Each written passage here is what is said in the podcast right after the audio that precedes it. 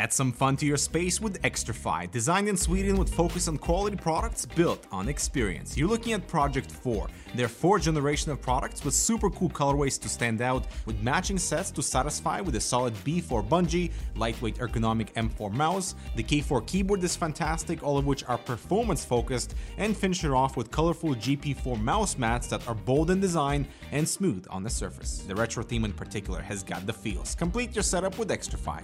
No regrets, guaranteed. I'm in the house, and sector clear. But there is the window. Hate this badge. I'll take the fire through the pillar, whatever. Play with Parimatch. Parimatch, your esports teammate.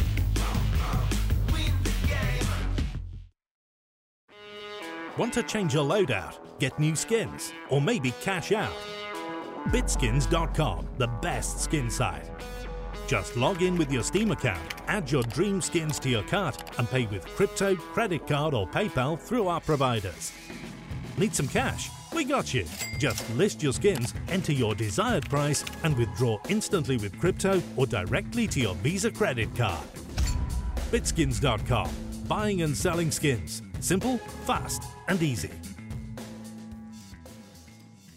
The nice thing about Displates are super high quality and very easy to hang up. All you have to do is mount the magnet they provide you, then just stick the poster on the wall.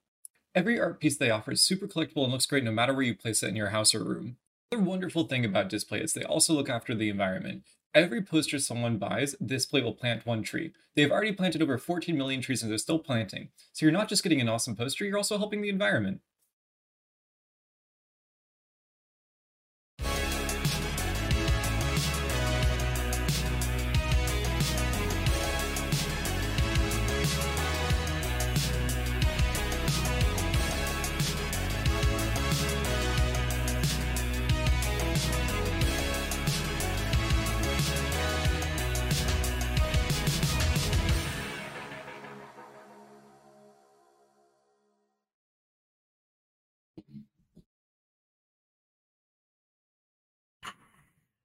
HLTV confirmed. Episode 66. Welcome to my lovely little couch here for this evening. I am using an ironing board as a table, and uh, we're going to be bringing you all the podcast goodness uh, for another another another show. Now, uh, let's get through the sponsors, the people who make this all possible from around the world. Xtrfy, you saw uh, an advert from them right there. They actually have a new wireless mouse. They're sending it to me. It should be here probably tomorrow. So we'll give that one a bit of a crack. But Xtrfy, if you want to check out their gear, uh, you know where to go. I'm not going to spell it. We've done it enough. We've also got uh, our newest sponsor. We'll put them in second. Why not? Let's mix things up. Let's get a little bit crazy on this Monday night. It's My display. is going crazy. I'm sorry. Yeah, there you go. That's cool. It's like we're, we're talking, we're having some fun. It's a little bit cute. We got cats, we got ironing boards. Prof's having a big smile on his face. Everything's looking good. But Displate, if you look in the back of Striker's picture right here behind his head, you can see him on the wall. Metal posters comes in a variation of different goodies. You can get some anime stuff if you're a bit of a chibi weeby. Get some Counter Strike stuff, some portraits, some this, that, and the other. And as you see the camera getting focused around there, it is some cat time. But that's Displate, the uh, newest sponsor of the show. Bit Skins. Do you like skins? I know all you little Zoomers out there like skins. Well, Bit Skins, you can head over there. You can buy, you can trade, you can sell some CSGO uh, skins and items. So check them out as well. And last but not least, Parimatch. Gamble responsibly. Uh, that's the sponsors, and this is the show tonight. No guest, as you can see. We just have the regular panel of Lucas, the producer. Drum roll, please. That, that should I make the yeah, drum roll? in post. No, Okay. just do it in post. Yeah, do it in post. we do it in post. Say hi, Lucas. Hello, guys. How are you feeling, Lucas? I am alive. Well, Lucas is not feeling too well, guys. So send him your love. Prof, uh, heard you're a little bit under the weather as well, mate. How, how are you doing? Uh, doing better as uh, as soon as Astralis is eliminated from IEM Winter, so we Wow. don't have to watch them anymore. Wow. I was thinking about some team we can flame, and then I was like, NIP, and fuck, NIP is still in the tournament. Then I'll be Astralis. Right? We're gonna be nice to NIP tonight, though. That's gonna that's gonna be nice. Are you feeling in a good mood today, Strikey, to be nice to NIP? Um, yeah, I mean, I don't have a reason to be nasty to NIP. Have you, you ever grown a full beard before, Striker? Uh, I mean, depends on what you call a full beard. I guess nothing too much Not like longer than Forest. I No. heard, uh, Chad, you're you're doing a beard experiment next year. No, next year, ex- that? We had a beard before. I used to have a beard, but uh, I'm going to bring it back. You know, I'll bring back the beard. We'll see. You got to comb it. You got to put the creams in there. You got to moisturize your face. It does get does get a little bit too much. But enough about me, uh, the number one narcissist in Counter Strike, ex girlfriend. Um, but uh, yeah, let's let's let's talk counter. I always forget how we do this whole thing. Um, all right, so we're all here. Everyone's having a good time. Last time we did this, we're in person over there in Blast, and we had a guitar solo in the background. This time we don't have a guitar solo. We have a, a love a lovely lent microphone thanks to Fragbite. Prof, do you want to do the shout out for me?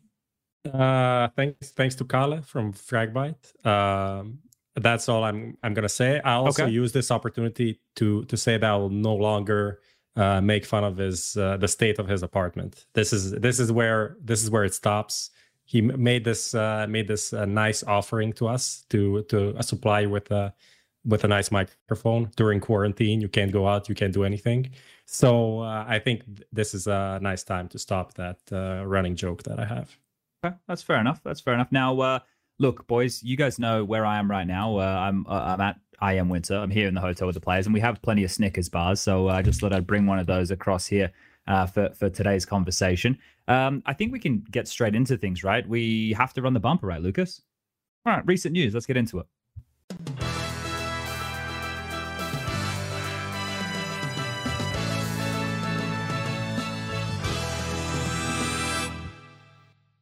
Well, Striker's out chasing some pussy right now, uh, so we will take a little bit of a look here and uh, get things underway with the Counter Strike conversation. Here he is. He's back. That was quick. That was quick. That was real quick. Damn. That's, happened? That, that's how the editor in chief gets things done. He that's gets how things it, done. that's Doesn't it fuck around happens. around here, or he does. No. One of the two. Straight to the point, man. In All right. out. The thing is, like, the second we went live, like, I have it by by Bob's cat. She's going back uh, to to her place, and like, literally, as soon as we live, we went live. She's just started going crazy, just like going around, like, trying to eat at the like the cable from the microphone, and everything. So I just had to go get like a plastic mouse that she just like plays with and stuff like that. So that's uh You're gonna love this one in post, like man. You're gonna love it when you right see. here. You're gonna love it when you get to see this one a little bit later. Uh, it's gonna be. okay. It's gonna, yeah, you're gonna you're gonna really enjoy it. We'll leave it for there for now, um, and you can you can take a look once the once the vod's up. Um, boys, we, we obviously have a lot to talk about here. Um, uh, let's just get through the recent news. Let's get through it, and then once we're through the recent news, we can get and sink our teeth into some of the hotter topics at the moment here, because there is a lot to talk about. A lot of the same topics we talked about previously, but we're going to rehash them. Uh, we've We like got now. that. Uh, you're okay with that? No, I, I said we like to do that. We Oh, like okay, to rehash okay. things. Yeah, I- I'm That's essentially the whole. The, the, yeah, essentially, yes. So we're going to start with uh, NAF extending his uh, contract with Liquid. Now, I don't know about you two boys. I didn't see this one coming. Uh, I actually thought that he was going to go with Stu over towards EG here. So this one caught me a little bit off guard. Uh, how, how long did he extend the contract for? Do we know? Was that public?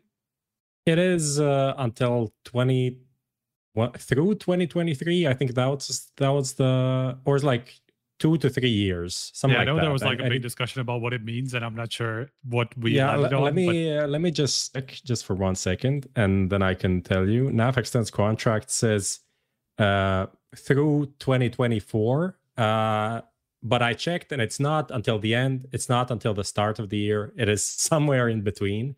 So let's say somewhere in 2024 he'll be out of his liquid current liquid contract. But that's uh, fairly long, right? That's two and a half year. Yeah, well, Yeah. it's good for him. I'm sure, based off of some of his performances here, striker, that would have been a play. Maybe they upped upped the amount of money to offer him to get him to stay. Why, why do you think he stayed? Because it, it didn't seem like that was going to be the way for some of the rumors I was hearing. Um, yeah, I mean, the thing is, like, I early on, I, I heard a lot of that. Naf was just kind of at that Liquid is just going elsewhere. Most of the things pointed to EG for sure. So, but like, I don't know, maybe a week before it actually got announced that he extended, I heard that he might be staying, but that didn't really make sense to me with like the Shox rumors at the same time as well. So I wasn't entirely sure what was happening there. But I think, I mean, in general, I don't hate the move. I actually like that he's staying because I think, I think overall, even with this potential new liquid now lineup that's been reported, I think that uh, that is a better home than what EG is planning because especially I think she's uh, I think uh, EG is just still kind of trying to figure out what the lineup would be and maybe Naf didn't like what uh, what's happening over there so he just like decided to stay with liquid instead where his future maybe would have been a little bit more set. So I think that's what happened. It's just uh, kind of like a change of mind um, halfway through it I think as well, right? Uh, I, I think this is me taking it to a personal element here as well. His girlfriend is in Europe, and uh, Liquid obviously have that that facility in the Netherlands, right? So from from a social aspect as well as as probably an in game aspect of having a little bit more certainty in life, right? I, I think the Nitro rumors they would be pretty cool if they are true, right? Uh, so we've got Nitro, Elige, Naf, those three back together, and then the conversation, right? We heard Vinny's name in there for the mix for a while. Now it's Shox. That one there, I think, is is the jury in or out on that one? Where are we on on the whole shock situation? Do we think that's a actual possibility here?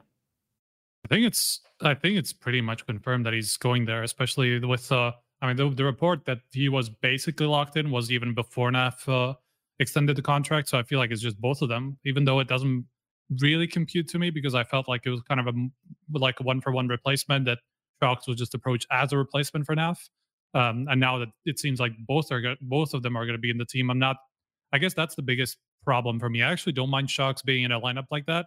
Um, I'm just curious about how they would solve that from a role perspective because there's definitely going to be some clashes between those two, and I'm not sure how they're going to solve them because I feel like Naf is a versatile player, so he's probably going to be able to kind of like move around and just kind of make make sure that Shox is a little bit more in his own element because I think Shox is still a very capable kind of like a semi lurker, you know, that kind of a that kind of a player.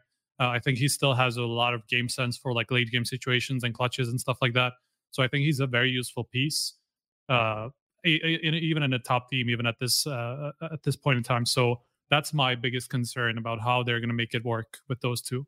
I think as well here, if Nitro comes in, they're looking at oSee though. So Nitro is not going to be orping. He might go back to be able to do what he was doing once upon a time when he was first a star or an upcoming star in North America, right? Where he's a bit more of an aggressive rifler, right? So him, Elige, and oSee is is the rumor of the AWP player they want to get. But I swear that they tried to get oSee before. At least there was conversations about it for a period of time there, and it never really came to fruition. So mm. I, I wonder what's changed there to want to get him from Extra Salt, and that kind of would be a a really big blow to Extra Salt, right? When you when you look at the flip side of things, because if if he goes, well, yeah, Floppy's there, Fang's there, you've got JT in the mix, right? Marky's there as well. But it feels like oSee is the one that we're talking about quite significantly when we talk about extra salt. So, prop from that side of things, does oSee make sense for this team? And if it does, actually, I don't know. Is he is he is he going to be a fit for this team? It's interesting.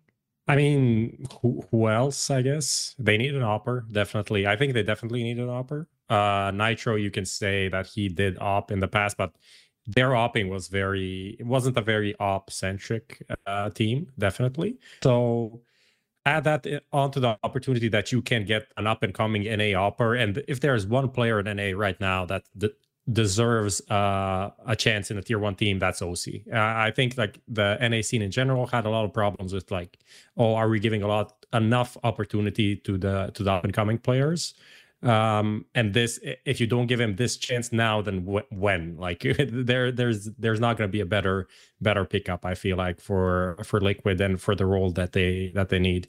So that kind of makes sense. And then you if you think about it like uh maybe the the trio like map control trio being like nitro elige and oSee and then you have the Shox and naf as being like the lurky boys on different parts of the map. I i feel like it can work even though yeah originally i also agree with striker like naf talks kind of similar.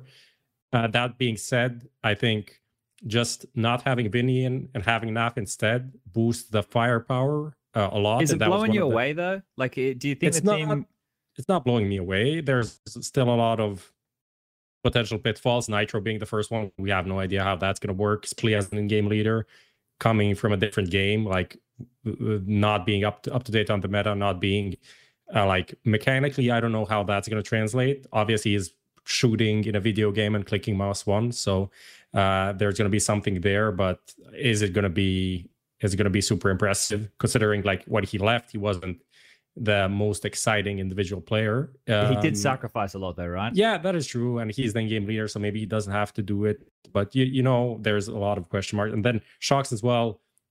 For me, it's like a cultural thing. I don't know how that's gonna how that's gonna work out right? Um, well, also so yeah, where they definitely question living, marks. Right? Yeah, I don't know how that's going to work. I'm, I'm saying there's a lot of question marks. They're not for me. They're not going to be a team that I'm going to say, oh, they're going to be the top five contenders for next year. But they might be. But I'm not going to. I wouldn't presume that they would be. Let's say they have a lot of work to do. I think, right? And and this. uh uh, this opens up a couple of conversations, right? Because the other team with EG, the rumors I'm hearing around that is autimatic making a return and joining up with Stewie again, and then CeRq and Brehze, and then depending on the fifth, right? That's that's the rumors I'm hearing over there at the EG side much much worse than this liquid lineup, I have to say. You think? Not not excited about that at all. I mean, that, that's in lineup- game lead. I wouldn't mind that in a new project. I don't hate that. You're not sold It's- on it.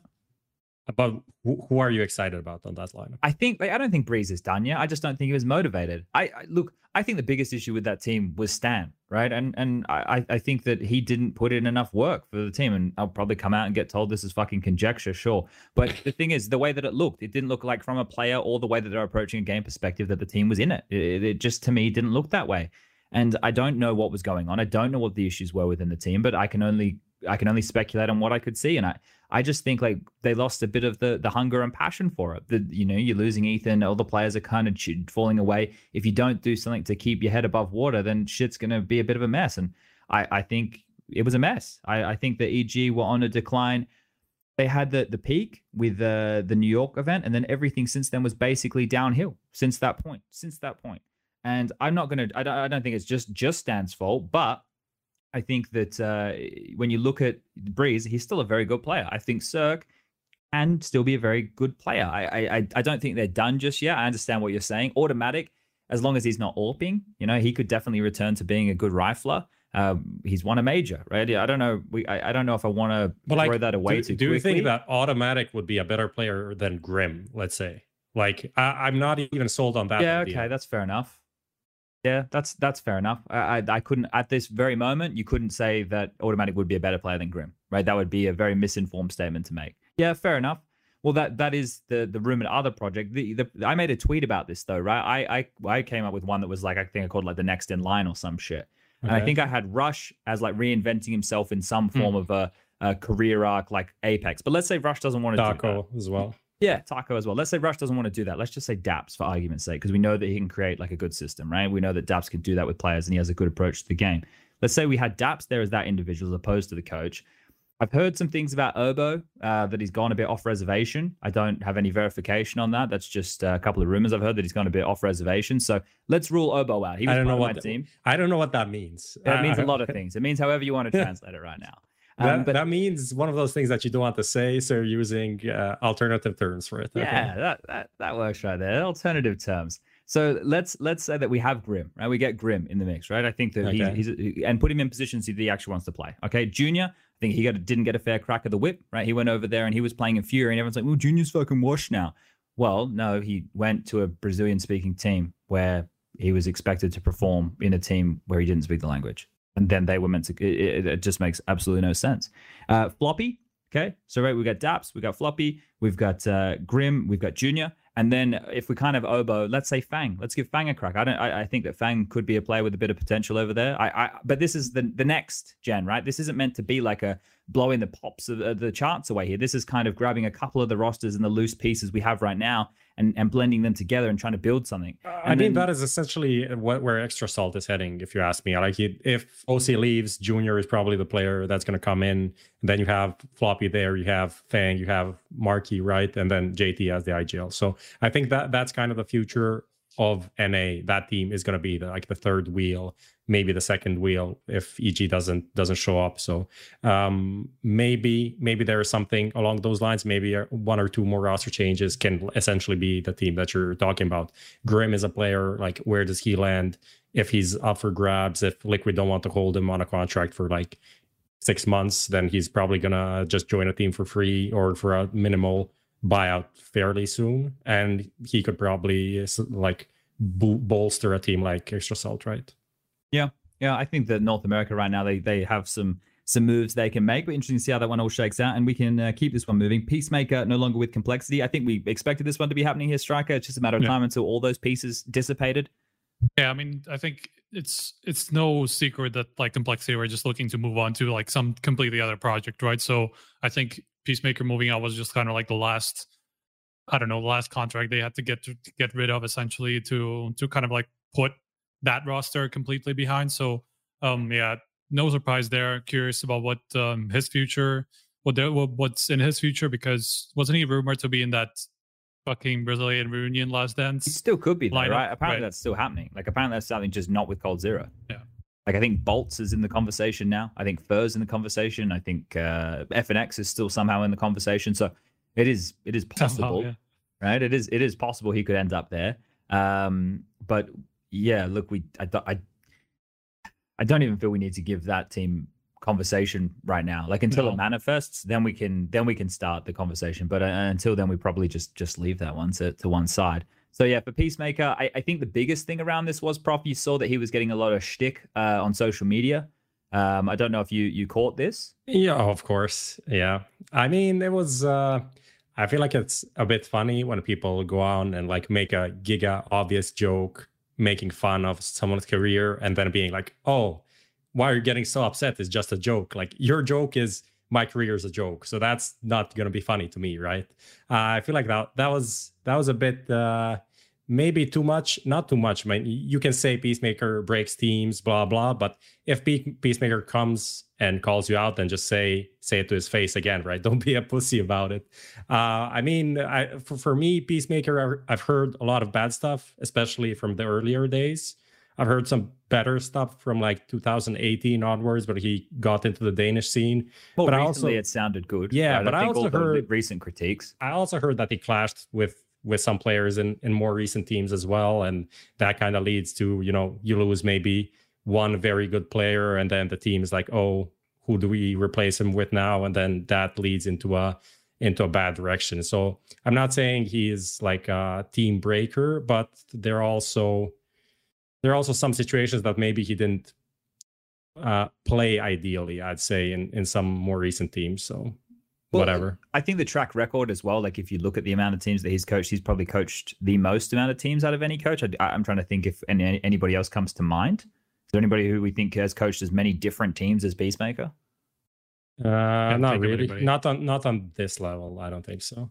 No. So There's the- that guy David, if you know, from like uh, S- uh, ESEA Premier Advanced teams. He coached like literally 20, 30 teams. that's just North American teams, though, right? But even Australian, Oh, like that's I think he coached okay. like Finest. He coached like so many teams. Okay. All right. Well, I, I think here a big part of it is like if you just looked at the track record, right, where you think, okay, well, what what could be the issue with this? But from the players that I've spoken to, most of them only have good things to say about Peacemaker, right? And the one of the biggest issues I have i- is, and this is not a coach's problem. If I was a coach, I'd be holding as many cards close to my chest as I could. The way that they want to coach and set up systems and approach the game, and the way that they do their job is one of the most highly guarded things that we have, right? They're not going to come out here and say this is how we do it because that's giving away the secrets, right? So one of the problems that they have from a, a front facing uh, scenario is we don't know. Like we, we Yeah. just don't know. It is whatever critiques they get from players in public. Yeah, this guy was good. This guy did this. And most of the time, those players are probably only going to say good things in public anyway because Yeah. everybody has skeletons in their closet, right? So if you were a shit player and you didn't work hard, um, and you could say something nice about the coach. He's not going to come out and say something nasty about you, right? This sort of stuff here goes on uh, in the in the backdoor conversation. So, in terms of what people do and and how good they actually are, unfortunately for a coach and analyst, right, it's really quite difficult. We can't see your workings, right? It's like we're, we're having a maths quiz and you you can't tell us how you got to X. We we just have absolutely no idea. So, um, I think that is an issue uh, around this for them maybe that's why some people are sending you know material before they make the move to a new team i don't know um, you, you can look at things however you want but yeah 10 out of 10 reference. there we go guys uh, we'll keep this one moving we don't have to spend too long on that and I, I- I think i hope what i said was fair i was trying to take a bit of an impartial stance right there and kind of lay out a couple of bits and bobs uh, why is Spunj sitting properly like this? Because if I lean back, guys, I'm on a couch and I'd be too far away from the mic. So I have to sit up straight. I'm sorry. I'm sorry. Um, okay, moving into uh, another bit of coach news and another play, another coach that we only have the reference points off of uh, what we assume, right? Is is Kassad. He's now a free agent, no longer with Extremum, so he can. Uh, it- it's a good time of year for him to become a free agent. Same for Peacemaker because we know that there's a lot of moving and shaking going on right now within the uh, Counter Strike ranks. So the two of these pla names out there and quite well known names in the coaching departments could be looking to find themselves on on some teams, right? So is there any obvious places for Kassad here, striker, that you think that he could be going immediately? Like if he probably wouldn't be announcing in such a way if he'd already been making a couple conversations in the back rooms, right? This is like a hey, I'm out here and see what offers come his way type scenario. I mean, one place that seems like ob- seems like an obvious choice would be G2, especially because like they've already kind of like had those rumors that Emi could be joining them. So obviously there's that Serbian connection, and uh, and they played together uh, however many years ago, years ago, eight years ago with Nico, and obviously there's a lot of connection there. So um, I mean, that's that's the most obvious place for him to go. I don't know if that's where G2 wants to go, but considering that if the Emmy rumor is, rumor is true, and I don't know if it is, but um, if it's true, then I feel like Kassad is even a step up compared to a guy like Emmy, who's maybe not as proven as Kassad, who Well, you know just doing in-game leading, right? Over there with FPX up until this point. Yeah, exactly. I mean, Emmy has coached the crazy lineup uh, before, right? So it's not like he has zero experience in the job. But you know, Kassad is somebody who's obviously been with uh, Hundred Thieves and uh, and Renegades before that for its number of years, and you know, until now, until Extreme, when they were doing well, right? So it's a um, it's not like he has a he has a terrible track record, even though it's like Blight the latest year might not be the the the best uh, resume for him right now. Uh, but yeah, other than that, I don't really know whether there's another place for him uh, at the moment. I can't really think of anybody off the top of my head, unless like one team that's without a coach would be like Copenhagen Flames. But obviously, you kind of would probably rather want a Danish guy to to to coach that that lineup. Well, they had Pizza, Um, right? Until he went until he went yeah, over there I don't know how right? I don't know how the communication worked there. If Pita was uh, was good enough in Danish or if they spoke in English, I, I have no idea.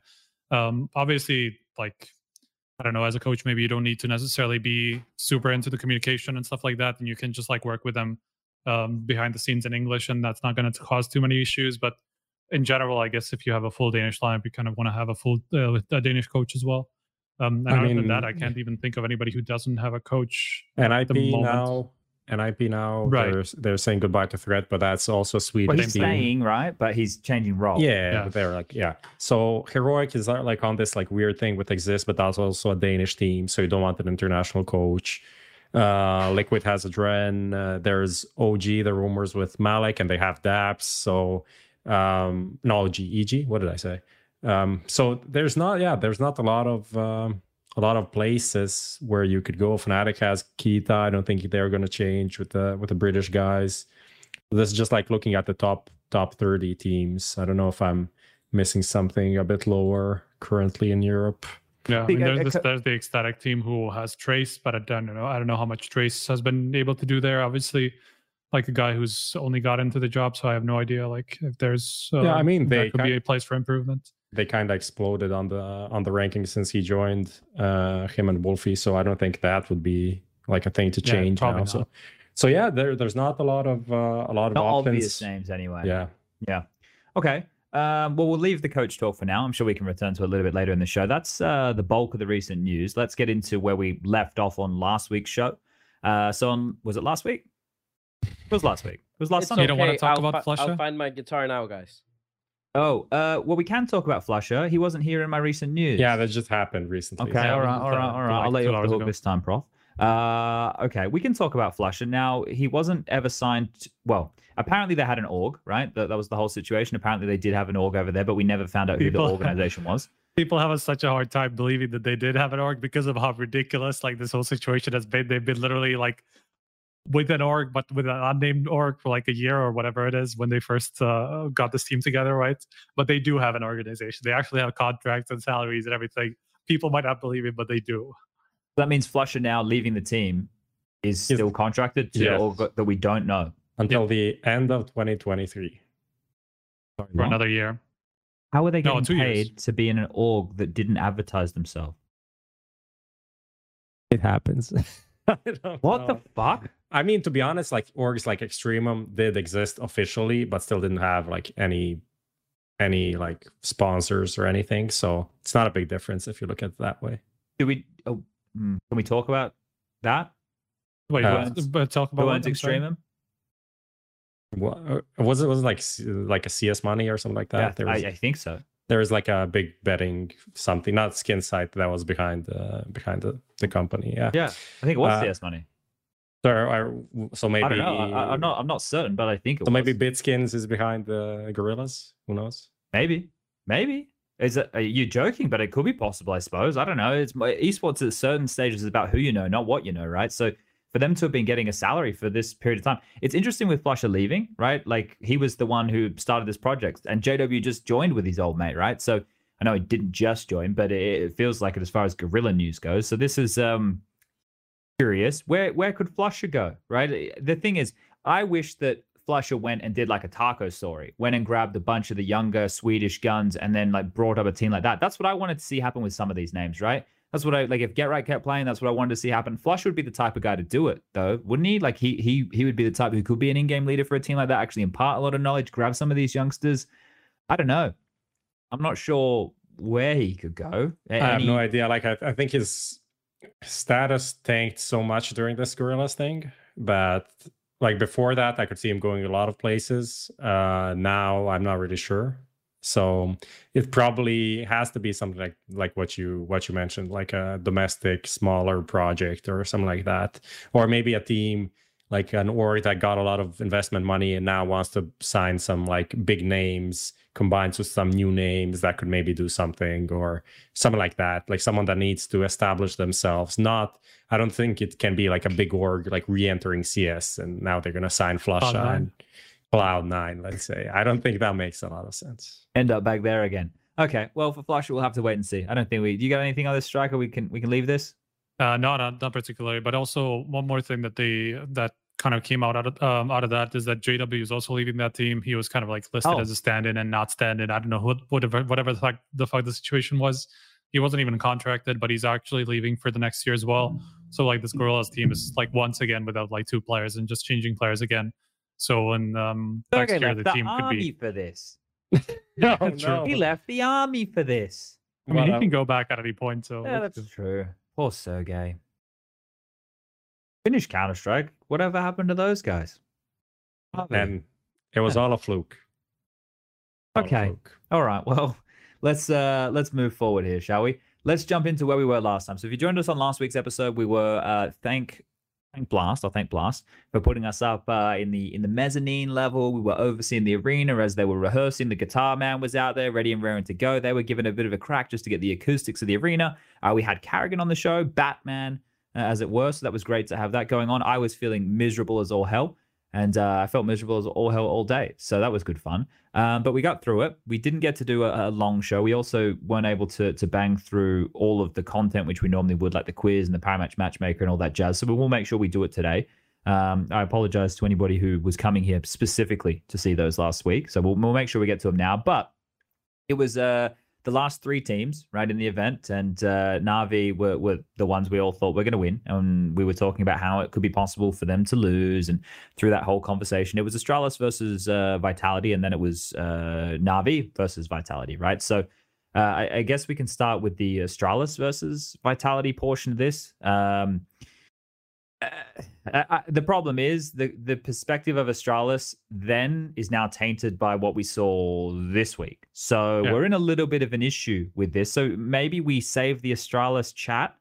Um, where IEM Winter yeah, and we do the vitality chat. Uh, oh, let's just do the final. We'll just do the final, right? Yeah. Um, and we can talk about that. So, so Navi continue to be the unstoppable Navi, but they did lose a map, right? They lost Nuke. They ended up losing Nuke. They lost their streak. I think we all thought it was going to happen eventually, but I didn't expect it to happen there with the circumstances around Vitality now. But the thing that I like about Vitality on the tail end of this year is they're still playing good Counter Strike even with those circumstances surrounding that. So massive props to them. Like massive props to them for still coming here, playing the best Counter Strike they can, not letting the organizational decision change the hard work they put in. Because a lot of people at that point would just would just be mentally quitting. Right? These guys are doing actually quite the opposite. Um, so to, to take Navi out there and actually make the series interesting, otherwise it would have been quite the boring final. Uh, where, where do you land on all this, Prof? Um, I mean, it was a it was overall a good match. Uh, I think what you're talking about vitality, and you watch Apex even now. Uh, like IEM Winter, he's getting super tilted when they lose rounds. Yeah, it doesn't feel like doesn't feel like a dead team, even though we know it is. It it almost just like unlocked a, a new level in the team in terms of okay, this shit happened.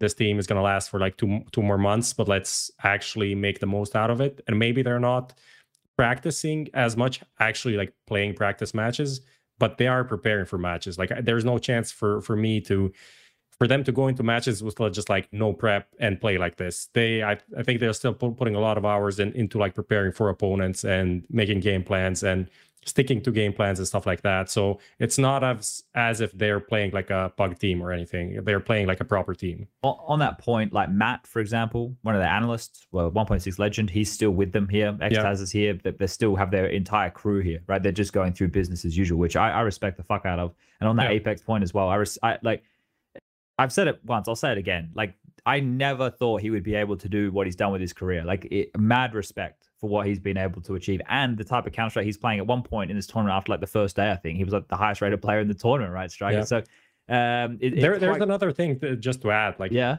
you have to you have to take a look at blast and the way that the matches went like the teams that played two matches in one day versus the teams that play one match in one day because unlike like IEM where it's mostly the same teams. Like if you play two matches then your opponent in the second match also played two matches. Here there's always someone's playing the early match and then you're playing another match later in the day and the other team's coming in fresh.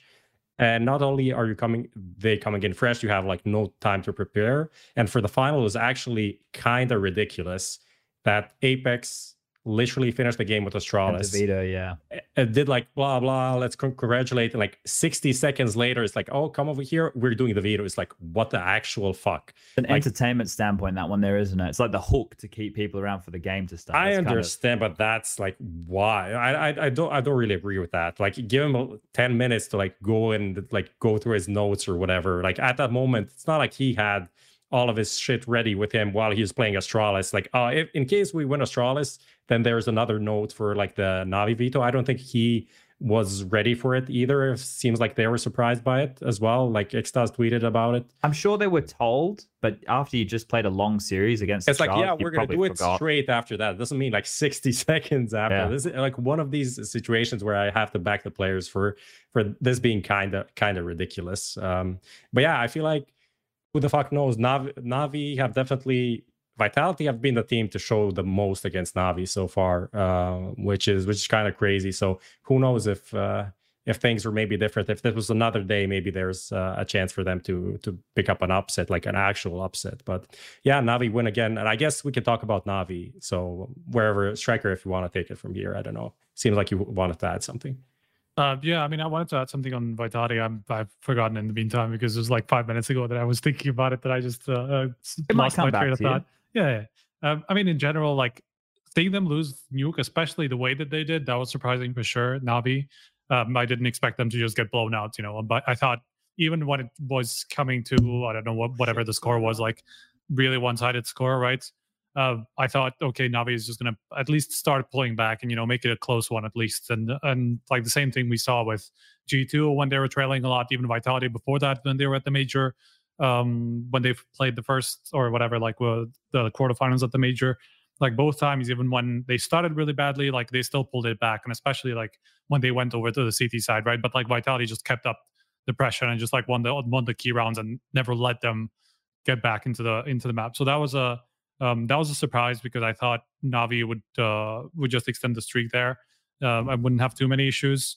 Yeah, generally super impressed with Vitality keeping up this kind of form and even looking better to a degree. Maybe it is it has to do with uh, like the pressure or lack of it anyway. Looseness That- now. Yeah, exactly. That they are just uh, a little bit more. Um, yeah, I don't know. Not not as many fucks given. You know, not not not as much pressure for the young young guys. You know, who obviously had a lot of pressure on them before that, especially Kyojin. You know, as the new guy and kind of like the guy that a lot of people criticize, and even misutaaa. You know, like he had a really big period in online, but when he came back to line, it wasn't so great. So, like, I think this situation has almost helped. It's kind of been a blessing in disguise for Vitality um, that there's not as much pressure on them in general, and they can take things a little bit looser um, after what was kind of a rough period at one point for them. So um, impressed with them, and I mean Navi. Like, what do you even say about Navi at this point? Like, they just seem Still so said, unbeatable. Yeah. Like, I don't even know. Like, it's just one of those things, right? Like, this team has so much individual power that, like, you just don't know how they're going to get beaten. You know, like not consistently. Like, sure, they can probably lose a series, and if a couple of guys just go offline and don't really show up, you know, b1t, you know, has an off series.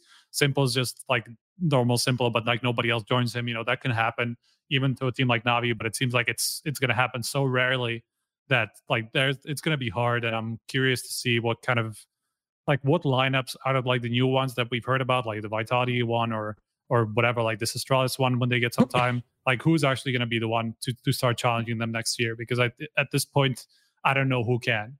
Yeah, I, I, agree with that sentiment. And one of the things I want to build on here with this is the fact that they do have that firepower, right, which is now uh, built around s1mple and electroNic, the duo that always was, but also the system. The remember the critique for them at one point was that their T sides are quite rubbish, and it felt like their strategic approach. But now it feels like they have a lot of depth. There's always a lot of answers that they're able to find here, which is quite nice. So those two things combined, uh, I think I made some references either on the show or on the broadcast that uh, yeah, look if you if you get through all the players and they're not playing well, and you're able to beat them, and then you're able to get past the system, then B1ad3 calls a timeout, and then they immediately win the next round, right? So it feels like there's a lot of depth there for Navi. And the last thing I'm sure that all the viewers want, unless you're a Navi fan, is for us to keep fucking gagging on that Navi dick. So we can put that to one side. But one of the sentiments was, and and this has kind of been taken out of context, I think, by a lot of people on the forums, uh, is the fact that we were kind of saying that this is the start of the Navi era. Now, the reason we're saying the start of the Navi era, they have to win a lot more for it to be actually an era. But when you look back, and let's say they continue to win for the next six to twelve months, when you look back,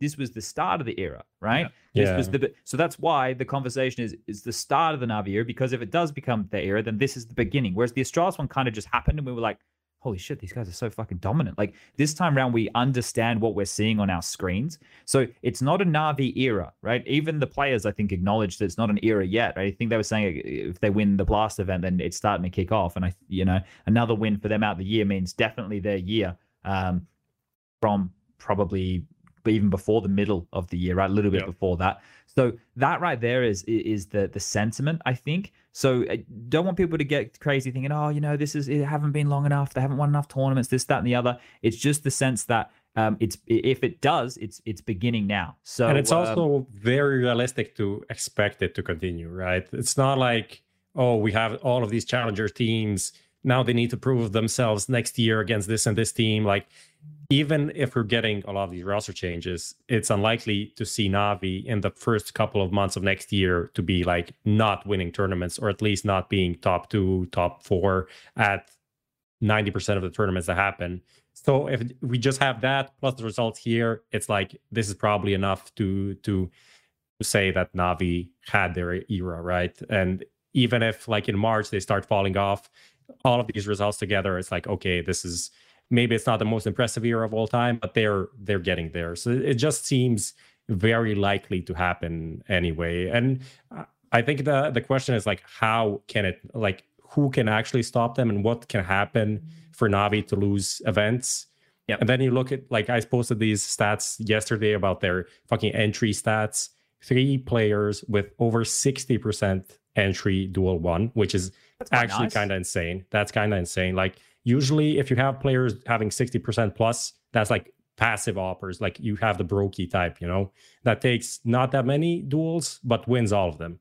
They have around maybe 70%. These guys have like 60, 65, 69 on s1mple, uh, s1mple electroNic and b1t are, are the three like most act, active.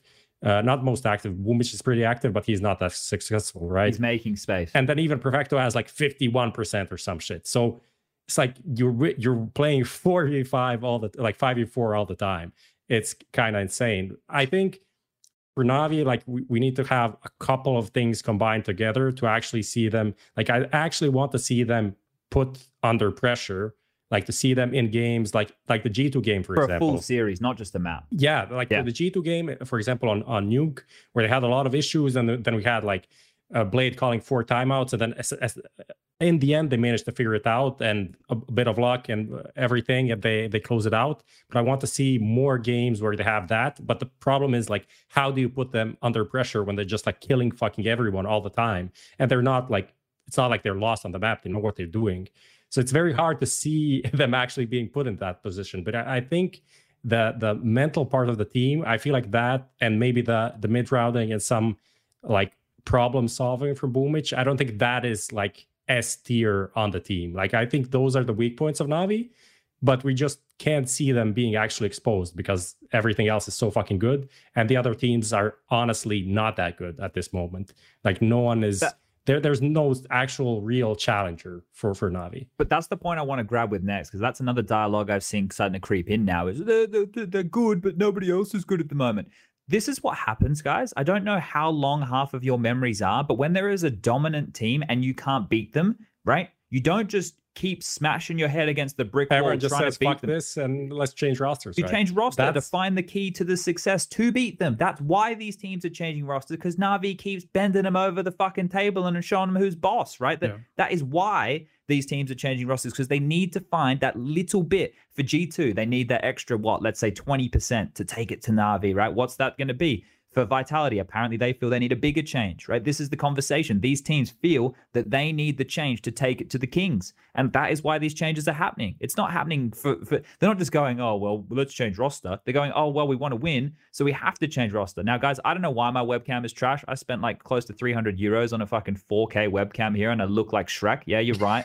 Um, I don't know. I don't know why I look like Shrek. Instantly. I don't know, right? But yeah, like that's uh that we can we'll fix it for next time round. Uh, maybe my like internet the- from home will be better. That was like the verbal equivalent of just like hit it, sla- slamming the top of the PC to fix it. You know, it's just like Chad just like starts blaming the shit out of the webcam and that just fixes itself.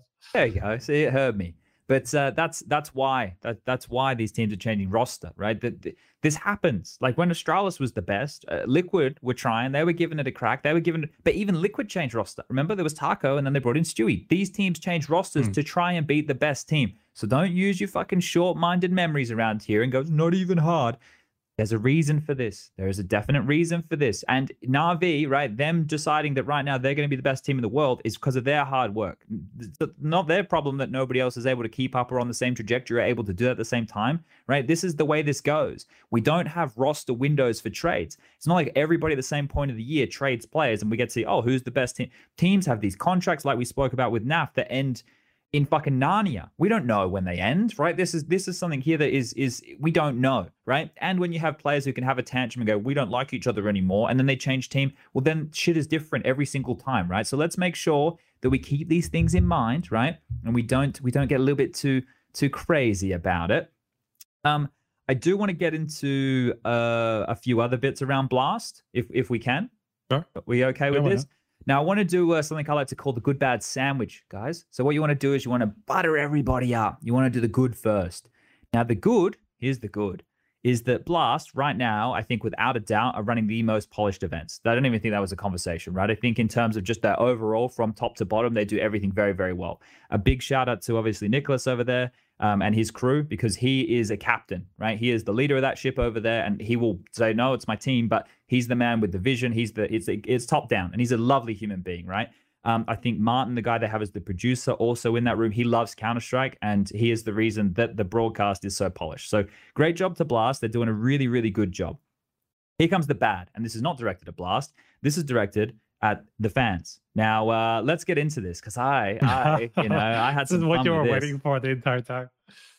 I had some fun with this. I had some fun with this, everybody. Um, here's here's the here's the fun part of this, right? Uh, there's there's a few things I really want to sink my teeth into too. Let's start with the first. You guys all type blast major. Okay.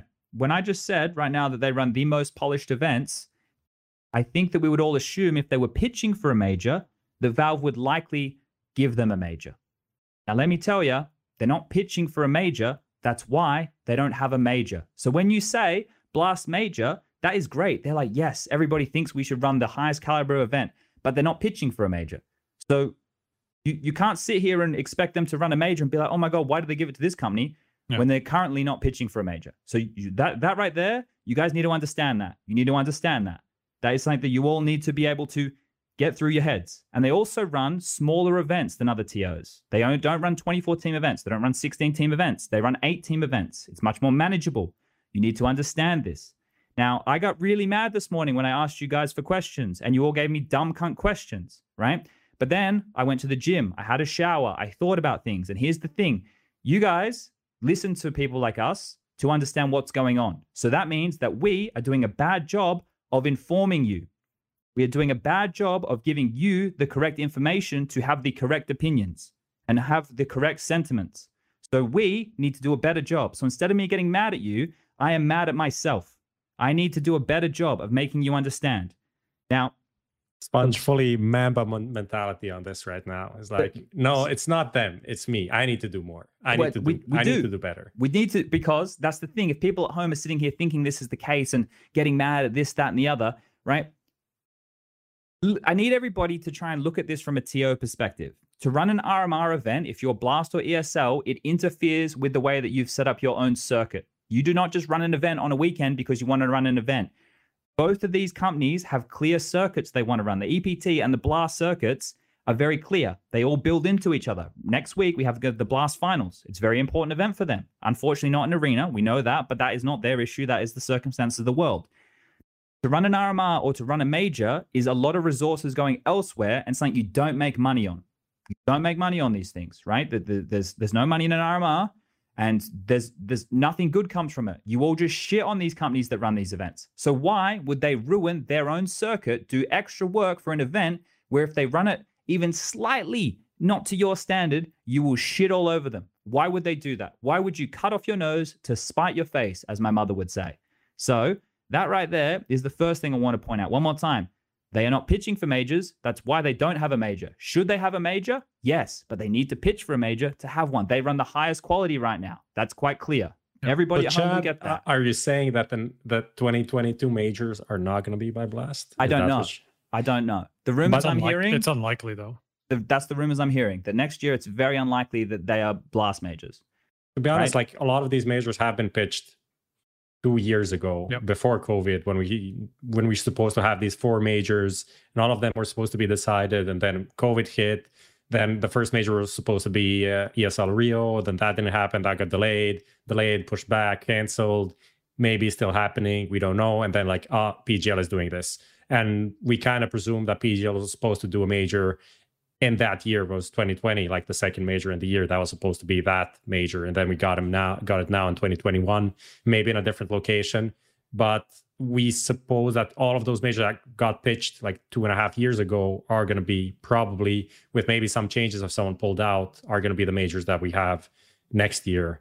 Uh, and then if of course blast didn't apply for them back then then they can't have them now then the we we yeah if if nothing opens up 2023 maybe 2024 Yeah. maybe right they, Yeah. because if they continue to go up and up in terms of their scaling right then they, they maybe they would maybe they're going to change their approach in the future but we can only talk about what we know now right and and, and Yeah. that's what we're talking about what we know now I Here's- wonder if, by yeah. the way, just to yeah, just to piggyback off this, I wonder if that's like their next step. You know, just like obviously they've set up this circuit and they have these partner teams, and you know, obviously there's this is like very well thought out, and and they have like this whole system. And you know, uh, I wonder if that's going to meet if like the way that they get to a major, they start pitching for a major is that they start running bigger events. You know, we start we start seeing them run like an IEM Winter type tournament where there are 16 teams, you know, and and just like so that they get some experience of running these these events because like obviously they've always run such a like kind of a unique format even like obviously if, you go back to blast pro series like that was like especially if you look at the arena yeah, yeah If, if you look at how they set up the arena they had every single team like the, the setup in the arena was fit for every single team there right? And obviously that wasn't necessarily the case here but it was still kind of like a, a two setup or four setup uh, a, a stage and stuff like that. Uh, and um just look not not in this uh, most recent event but before that when they were when they changed the format first time. Um but yeah i guess that's that's probably their next step where they just want to make sure that they are prepared to run a major when they do decide that okay that's our next step. But like i agree with what you were saying. Like i think running majors first of all like everybody has everybody is saying how like that's just you're a massive hole if you run a major like it's just so economically unviable that you just do it for kind of like the recognition and and like a lot of a lot of new eyes on uh, on the majors because there's always like a lot of new people coming in to just watch the major and stuff like that. And you want to have uh, like chances to show off your partners and whatever uh, if you're an organizer. But obviously, like it's especially with the amount of issues we were from we had from Valve's side in terms of like running majors and and how much like they had a part in kind of like the majors not running smoothly, especially at the beginning. You know, with like new game versions and stuff like that. This just carries so much negative negativity because of you know something that you don't really have a control over as the tournament organizer. That like you don't really want run a major unless you just know that you're going to be able to run it smoothly. yeah So like you have to it makes sense like yeah. 100%. But think about it. Think about it this way as well. If you have a clear circuit like they do, the group stage, the showdown, the finals. That happens twice a year for Blast, right? That is their seasons. They run seasons and then they have their global final that's coming up next week. I already referenced that. Why would you take any of those events that you have scheduled into the calendar that for arenas you have to schedule months in advance, actually years, a year in advance, probably for big arenas? Why would you change that? Change your entire format that everybody at home, you're trying to make them understand your story that your event circuit runs because of this event. Why would you do that? Why you, you what it doesn't make any sense, right? And we have clear windows for the majors now. So at this point, these companies, ESL and Blast, can schedule around these things and go, yeah, run your fucking thing. Like do it yourself right? Like ESL, when the, we went Road to Rio, went online, ran every single RMR for the first one, right? And we just had shitloads of Counter Strike going on. But what what a sink? What a time sink? What are you getting out of that other than eyeballs, right? It's an event you don't know where it's coming. You don't know if you're gonna get picked. It's not. You, you can't budget for it. You don't even know if you're gonna fucking get it, right? So there's so many factors here as to as to why this is is like I think that there's a system. And here we go as well. This is also the case because both of these companies think their best way for revenue is to have partner teams. That's another factor. Yeah.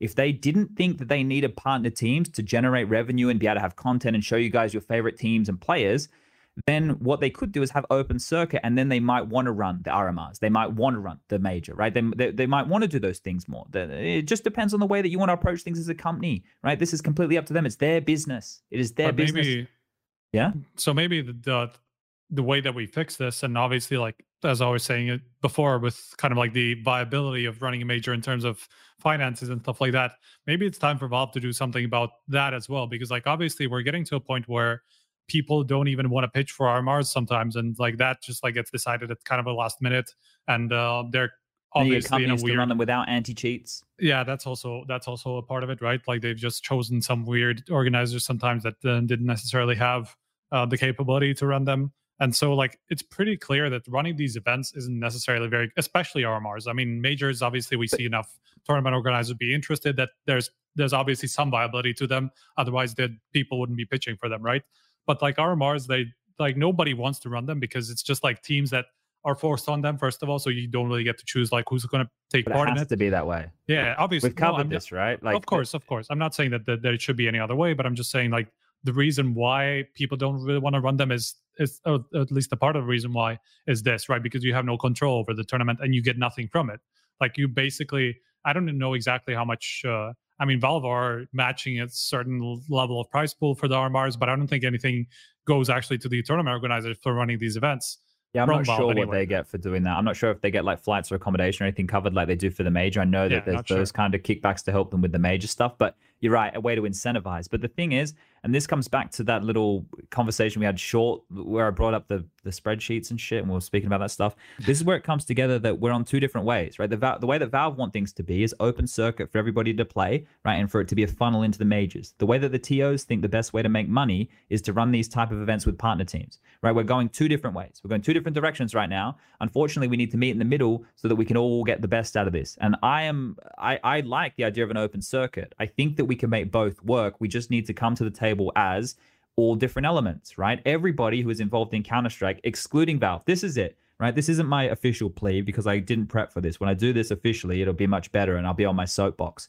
But what I hope in the perfect world, right, in the utopia of Counter Strike, is that all of the TOs are able to put their little petty differences aside. All of the teams who have different deals everywhere, all of the broadcasters, the big news websites for HLTV, for example, all of these massive entities that exist in Counter Strike, we come together and we sit down at a table to decide what works best for everybody, right? And some of the things that really fucking shit me off here is that certain TOs have been framed like they're the villain. And one of those is ESL. Like they're so fucking evil and they run all these events and they hog all the calendar and all this fucking nonsense, right? Like one of the things here with all of this is if that was the case, no, no, let's not say if that was the case. The the issues that I have with this is the fact that like ESL gets framed like they killed North American Counter Strike. There's not a single TO who runs as many events in North America as ESL. Like, what are we doing? Like, why are we why are we shitting on this company who's done more for North America in the existence of Counter Strike than literally anybody else? Like, all these things. We, we, we need to come together and work as a collective. This is a conversation for another day. I'm going to get too heated and I'm not prepared for this one today. Um, can I get into Flame in the Blast crowd now? Can we go there, Prof? Uh, yeah, I think th- just the Yeah. one thing to, to, to touch on about the majors, it it is problematic if we have the biggest and best tournament organizers not wanting to pitch for the major for me, and it seems to be moving in that direction, right? Uh, the issue is like these are the landmark events which everyone joins in and wants to watch, and this promotes the game to new people to watch the game and play the game and all of these things. And like PGL Major, as we saw, had like historic numbers, but like 90, 80% of the tournament was produced actually very poorly, right? And the fact that it had so many viewers, it's not that much up to PGL. Like it's not a PGL allowed this this event to have like record numbers. If if there if it was an ESL or Blast event, I doubt it.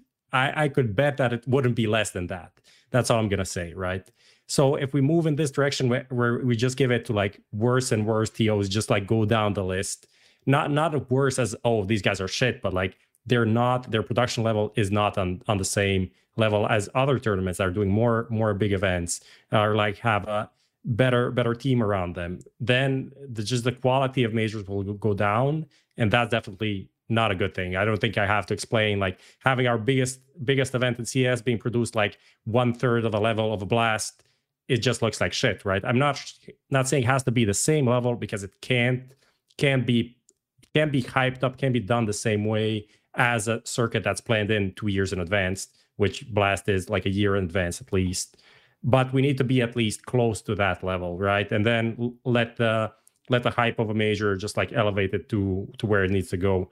But yeah, I think that is an issue. I think Valve needs to like look into the mirror and realize like how how can we fix this issue? Like it's it's not it's not a good direction. Also, I understand that they want to help these like smaller TOs to not have a big monopoly going on.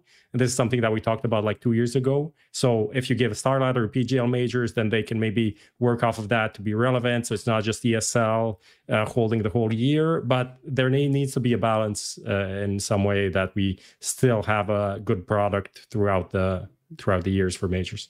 Yeah, I, I, think this is the solution we need to solve with everything because when we have all these issues, we talk about the schedule, we talk about this, we talk about that right? It actually all just funnels into the same thing, right? It, it, all of these things, it needs to, we need to solve that more. Like, what's going to happen is one of two things: we either actually kill ourselves, right, where where we we we fight so much and we overlap and we all just try and grab as much of the pie as we possibly can until there's no pie left, or we work out a way that we can come together and then everybody can eat, right? Everybody's able to to work this out. As uh, it's for Valve, it's for the TOs, it's for the players, it's for everybody, for the viewers. Everybody gets the best po- possible experience, and I think that eventually clearer heads will prevail um, and that's me being an optimistic individual here. Being okay, take it on to the to your fans that you that you hate so much. Okay, I don't hate I don't hate these individuals. Now, um, if you guys watch Blast, I think that the, the general sentiment was it was a, a, a biased crowd, and I was there. I can tell you it was a biased crowd. It was an extremely biased crowd. Um, I want to preface this because remember, this is the good bad sandwich. I did the good before. We're still in the middle, in that meaty, meaty middle part of the sandwich. Um, but in, in terms of in terms of the issues I had here, let's let's list a couple. The crowd was cheating, um, and it wasn't the entire crowd, obviously, right? It wasn't wasn't the entire crowd. It was it was portions of the crowd. Um, I heard big re- portions though. Yeah, I heard reports from the players who uh, were saying that they could hear with play, uh, fans in the front row yelling shit uh, to the Astralis players while they were playing um, about stuff that was happening. Do you guys all see the clip where they're crossing secret behind the wall smokes and the crowd are yelling "shoot" in Danish? They were yeah. cheating. That that they're cheating. That is ridiculous, and, by the way. Like the fact that they just got to a point where like that started being like the norm for it? like whenever there was like a but there was like a crosshair on a guy and threw a smoke like that. That they did it so much that I was just like, how the fuck too, are, right? Is this sorry? They did it in Odense as well. In when we were there I don't remember that actually. Like, it wasn't I, as bad, but they definitely we had to have Pimp go out there on the mic and say, "Hey guys, we want a fair game." I'm surprised nobody did that, or at least I didn't see that. Then nobody do that or like kick people out for doing this because like this is like this is blatant cheating. Like this is terrible. Like how the fuck did we not deal with this in time? Like it just kept going for a while. It's so the I'm most biased crowd other than the Brazilians, though. Yeah, I guess. I've done events in Brazil and I've done events in Denmark. I've done events all over the world. The most biased crowd up until this point is probably the Brazilians, understandably so, and then I would say the Danes. I don't know if you boys have had any other experiences yet. Uh, thing with with this blast event in particular, especially until the final day, uh, the crowd was so near the the players. Like usually you have you have let's say the the the stands where the where the players are is like here and then the crowd is like down here and then there's this whole like there's like 20 meters away from from the from the players the players from the crowd and here originally was literally it was like it was like i don't know like three meters away was the like the vip not the vip but whatever the cool zone or whatever. So that's that's the issue for me. And then they did adjust that. They moved the chairs a bit back. They added like a like a thing like a not a fence but whatever. Uh but but it's one of these things that just spreads if you don't squash it right away. Like uh, on the last game there's some like drunk danish kids like in the 28th row literally just yelling shoot. It's like no one can hear you. You're just being annoying as fuck. But since you don't kick out people that are doing it people just like continue doing it. So definitely this is one of these things that we we didn't really put down as a rule officially in C- at cs events. But you can go like you can react to things. No, I like mean- people really react to things but essentially just saying like shoot he's there and stuff like that. It's like what are you are you actually trying to do this? Is it like disgraceful just get the fuck out Yeah. uh yeah I mean, I know that at least from what I remember, I don't remember which event this was, but there was some ESL event. I don't know if it was Katowice or what, what event it was, but I remember there was it was some in issue. Like, Katowice during the PP It was- Fnatic. no no Katowice but not act- in the actual st- arena it was during the run of the group stage when we had uh, like a small stage Yeah. It turned yeah, around. part part of the expo right Yeah. It's uh, part of the expo i think 2019 during the major I, I don't remember exactly, but like what I wanted to say is just like I remember there being you know people like with signs like go A, go B, and shit like that, and those were just getting kicked out. I remember Carmac was talking about it at some point somewhere. I don't I don't remember which event this was, but I just remember like obviously like some of these cases have been dealt with, and like some of these people have actually been kicked out of events for trying to do this. So how the fuck was this? Like, did nobody go on the mic and just tell them like, can we please stop this? Like, that's probably all that it would have taken for them to stop. If Somebody, somebody like Pimp to go out there who's super well known with it doesn't even matter right? if it has to be like it could be just like the even the organizer just like somebody you know with some sort of a voice you know who just says like okay we're gonna start kicking people if you keep doing this that's Yeah. all you need to say Yeah. and they're gonna stop or at least most Well, of them will not the drunk stop ones, but a Sure, big maybe portion of maybe them not will, yeah. everybody but like it's not gonna be like fucking 20% of the arena doing this like it was legitimately at least like a fifth of the crowd doing this because every time i was in the crowd and i saw situations like this it was a lot of people. Like it was hundreds of people for yeah, sure it, it, wasn't it wasn't great. Um, definitely not great. Uh, and and I think that in the future that needs to be addressed, especially if we go to home turf. Whenever we go to home Yeah. turf, I think one of the things that needs to happen because we spoke to ESL a lot about this. I spoke to Carmac a lot about this after the Odense stuff because that cheating there it just pisses me off. Like it Yeah. it really it really gets to me, right? Like I understand there's going to be ambient and like when the crowd like if someone's flanking and they're going to knife someone, the crowd goes ooh, like that's going to happen. That, Yeah. That's going to happen. But when you're yelling out information, that's completely different, right? When you when you as a collective crowd are yelling out information to help your team, right? That is a real big issue. And we were talking about with Carmac about making PSAs, right? Where you would get the players on the media days, there and say, "Hey guys, we want a fair game. This, that, and the other. Don't do this." And Carmac would show me these different illustrations of we would they show the fans how to react, not like don't do this, do this, right? Do we want a fair game, right? And we were working on this. We're definitely it's it, it it might even come when we get back to ESL land events. I'm sure Carmac, if he's watching now, you know, still has that stuff in the works. So Yeah. it was something that needs to be worked on, I think. Um, and it's definitely something that, that we need to address. But there's other parts of this here with the, with the crowd, right? The cheating part we all know, bad. Don't do that. Don't do that. Um, the other parts here, this is where you can have a bit of a conversation. These next few things, it depends on your culture, right, and the way that you have grown up with sporting. I would say because this is what we have the closest reference to. And if you ask the Danish people on my Twitter, um, apparently they'll tell you it's a it's a very football culture. Apparently, uh, booing your opponents doing an interview before the game's even started. In Australia, right? I understand uh, that. Well, before I get to the Australian part, I understand that you want to get in the head of your opponent, right? I understand that you want to do that. The fact that they were booing karrigan um, when he was playing, karrigan is a Danish legend. It showed me that the crowd knows Astralis and they don't know Counter Strike, right? They definitely don't know Counter Strike. They know Astralis and that's it. And that's fine. That's fine. You're just a fan of Astralis. That's cool. But one thing I learned as a kid, right? It's all cool to jeer and shit talk, right? Playing cricket, smack talk, and while you're playing and shit. You're behind the wickets and you you you talking smack to the batter. Like that's something we do all the time in football and soccer and all of it. You talk shit, but once the game's over, you shake hands. Right? Everything that happened during the game to happen happened during the game. And as a crowd to influence the opponent while the game's on, to boo them, to you do all that. I can understand that too. You're trying to get them in the head to give your home team the best opportunity. But once the game's over, especially if your team has lost, you stand up and you clap for the other team. You clap for the performance of your team, right? Good shit, everybody. Yeah, that was good. We went to war, right? This is the clash. This is the competition, and now it's over. And we're human beings, and we we're we're, we're in a competition, and we lost. Ah, sorry, boys, we lost. But good shit, Vitality. Yeah, you guys came. You performed. You performed. We don't boo after the fact because you just look like a sore loser. You look like a sore loser, you little bitch. That's what you look like. That's what you are to me when you do that, when you boo after the fact. Oh, you lost and now you're booing? So not only did you lose, oh, you fucking lost, now you're a little bitch. No, right? you're booing the team that played better than your team. Yeah. So it's like it's like that is kind of it's kind of ridiculous. Uh yeah, I mean, I'm all for booze. I think maybe parts of it was over exaggerated, but there's like some super ridiculous moments like uh, a machine trying to like he was like give it up for Anders uh And Anders Semler. Semler and Vitality and people like boo and there's the most legendary caster in CS, Danish native. Do you not even know? It's like, how can you still boo? It's it was ridiculous. Some of these moments, yeah, I, I'm like fully on for like booing as they come up, and they're just like walk up and stuff like that. That makes sense. And then it's like, okay, let's hear what Shox has to say. It's like boo. It's like, okay, can we at least hear what he has to say?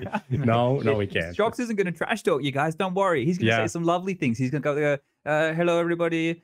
Thank you for coming out. He's going to be the nicest Indi- person. I don't know. I don't know how to do French. I don't know how to do fucking French. I shouldn't have tried. But Shox is not going to say anything mean whatsoever. Shox is going to be the loveliest guy. He's a lovely human, right? Shox is one of these guys who would never, ever, like, Yeah. and people are getting tilted because Apex was like taunting the crowd. That was Apex perfect, is taunting the the, way. I crowd think that's because perfect. he That's can why. hear you motherfuckers yelling out information. He, that's why he's taunting you. He's taunting you because you you were trying to cheat, and now he's like, well, fuck these guys too. Like, I, it blows my mind, right? Like, I love the fact that Apex did that because I wish I could do that. The- unfortunately, my little rant that I had, the crowd couldn't hear, right? I, I, they couldn't hear me talking shit about him before they all packed up and went home. And here's my next point. Here's my next point. Oh, you know, we had to get home early. We have work at 6 a.m. We're going to put the kids in bed. This, that. You bought tickets for the final day, not knowing if Astralis would even be there. And your expectation of a team that just changed massive roster wise, you thought they were going to be there on the final day. You bought tickets and thought they were going to be there on the final day, did you? So then that's why you left early before you saw the two best Counter Strike players in the history of the fucking game go toe to toe. Really? I mean, to Really? be That's fair, what like you the- want me to believe? I, what, Striker? to be fair, the arena was at least pretty close to full, like I still for the final. sixty percent. I think more. I think I, I, I, didn't a, think I had a pretty good vantage point. fair enough. I mean, I did. I, I was looking around and to trying to gauge like how many people left. I thought it wasn't that bad. It was still a decent vibe. Like you could tell, you could tell, but it wasn't like suddenly like nobody's watching. You know, I just it was still a really good crowd. I, I think the funniest thing, uh, like I have to admit, I was wrong. I made this joke uh, that Astralis has plastic fans, and it actually Astralis wins this one because they're the only org in CS that actually has org fans. Like, Like, core, they- core they- fan base. Yeah. Yeah, that, that actually Navi do support though, right? That support the org primarily. Like, but tomorrow if s1mple goes to fucking Hellraisers, what do you think? What jersey do they wear? It's not gonna be Navi. Like True. Navi has fans, definitely, definitely has fans. But okay, maybe Navi as well. I mean, And there are a few like legacy orgs, you know, who do have like co- like a big core fan base, like a Navi, like an Astralis, like.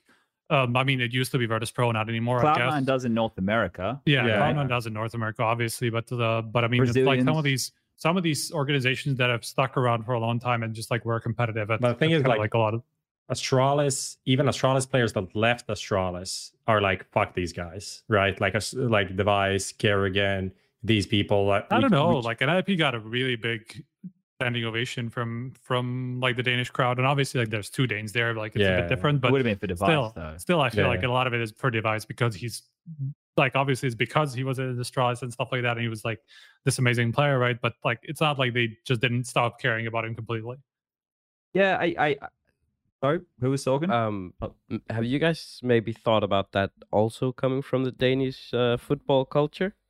that is the bit that. w- w- So, so explain Something- the We Danish don't know football what it is, culture so- to everybody here for us, Lucas, as the resident Dane. No idea. I don't watch football, but but so what's the point here? but I mean, the point was you guys, you know, talked about everyone like whining in the arena when Vitality beat Astralis and kind of being bad manners.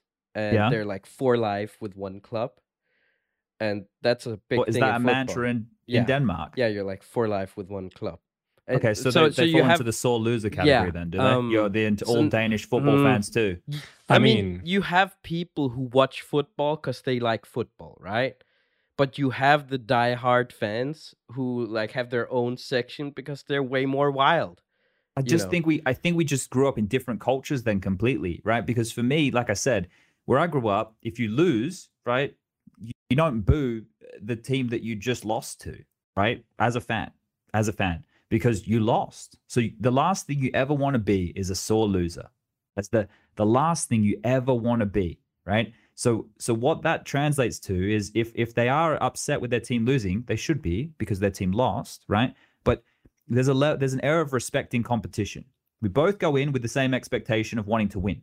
One of us is going to win and one of us is going to lose. But at the end of the day, right, it is a competition and there's a level of sportsmanship that exists within competition, right? To be a sore loser is a horrible thing.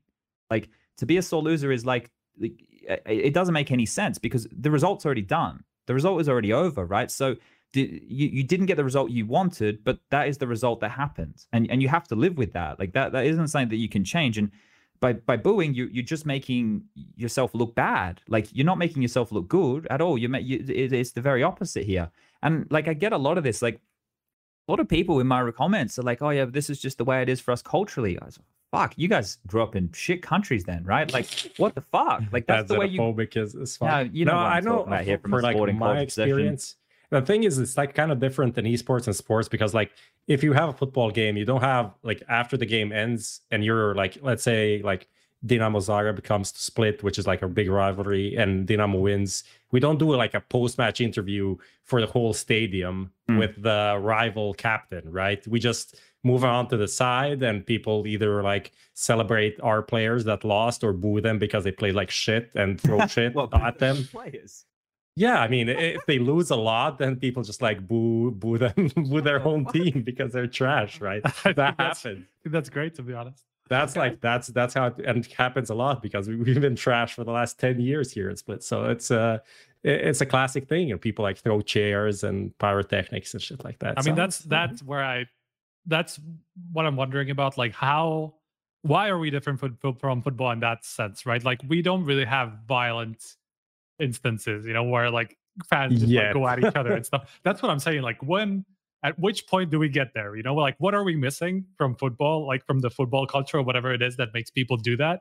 Like that, it doesn't happen at esports events because I feel like it can't be just like the generation or whatever because it's a lot of the time it's just like young people and a lot of the time it's going to be the same fans right so like why why are we different why why doesn't it happen in esports and i'm kind of like wondering whether this kind of mentality where like people are okay this is like a football match we can boo and shit like that like if that's if that carries over to esports if that starts happening like a few years down the line you know where people are just going to start getting violent because you know there's the home crowd and like the people Yeah. who are going to boo boo the team that won and then there's the crowd of the, like the smaller crowd like the six vitality people that are just going to go ham because vitality won and just like all of a sudden a hundred astralis fans are just going to start you know whatever just start beating him up in something like i'm wondering why it's not happening because like it feels like it's not we're not that far away you know But can't we be? Here's a thing. Here's a, here's a, here's me living in that little utopia I like to live in.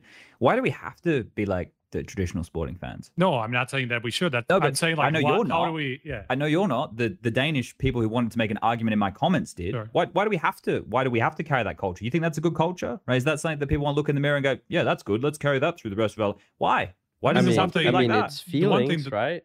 yeah the one thing that i like about it and i was just tell, saying that on twitter as well when i saw like the, the mm-hmm. the way that machine tried to tried to kind of like calm the crowd down like this shows emotion from both sides right not just the fans but like from from the players as well like that like you saw apex just like going back after after them Oh, because yeah. There was like a lot of personality. yeah exactly like it, it just shows a lot of personality and obviously like you're not like if everybody's just like respectful and like there's always going to be some animosity right like when why not show some of it you know it's, i'm not saying we should just start like have fights between like crowds of fans obviously not that, that's what i want to avoid with And that's why- keyboards.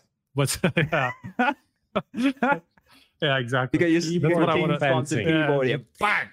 Don't do that, guys. That's, Don't, no yeah, that's that. I I want to avoid it, avoid that uh, like at all costs. Like I don't want us us I don't want to I don't want these sports to get there where we just get get these violent um periods, right? So um but in general like booing and just like some of this emotion that you're just like pissed that your team lost and stuff like that sure show it because it's just gonna kind of like spiral into like other reactions and and just like people like kind of showing what they're feeling inside a little bit more than just like keeping it in and just trying to be respectful at all times you know because that's kind of like the pr approach that i kind of like stand against a lot of the Yeah. time so i don't want to i don't want us to just all be like oh no we shouldn't show like negative emotion because it's too bad like i fucking show it you know as long as it doesn't go too far Yeah, no, for sure, for sure.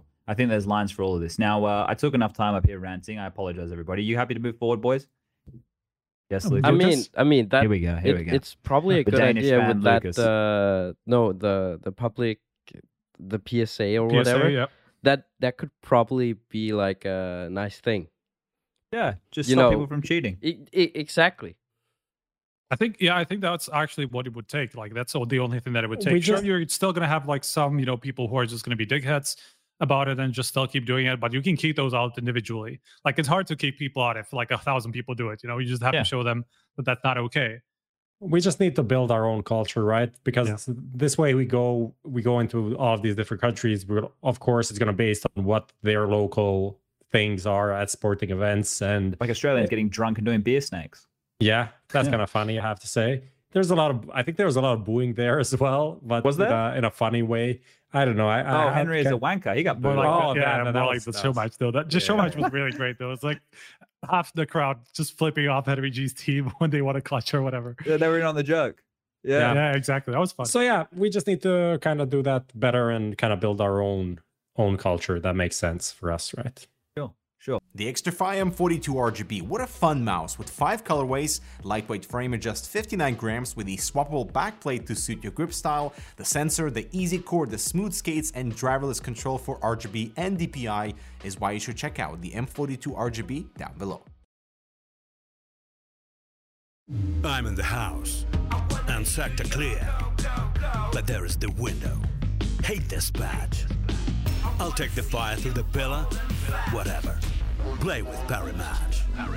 Parimatch Your esports teammate. Buy and sell your skins now. Easy, fast, and safe. The best skin site.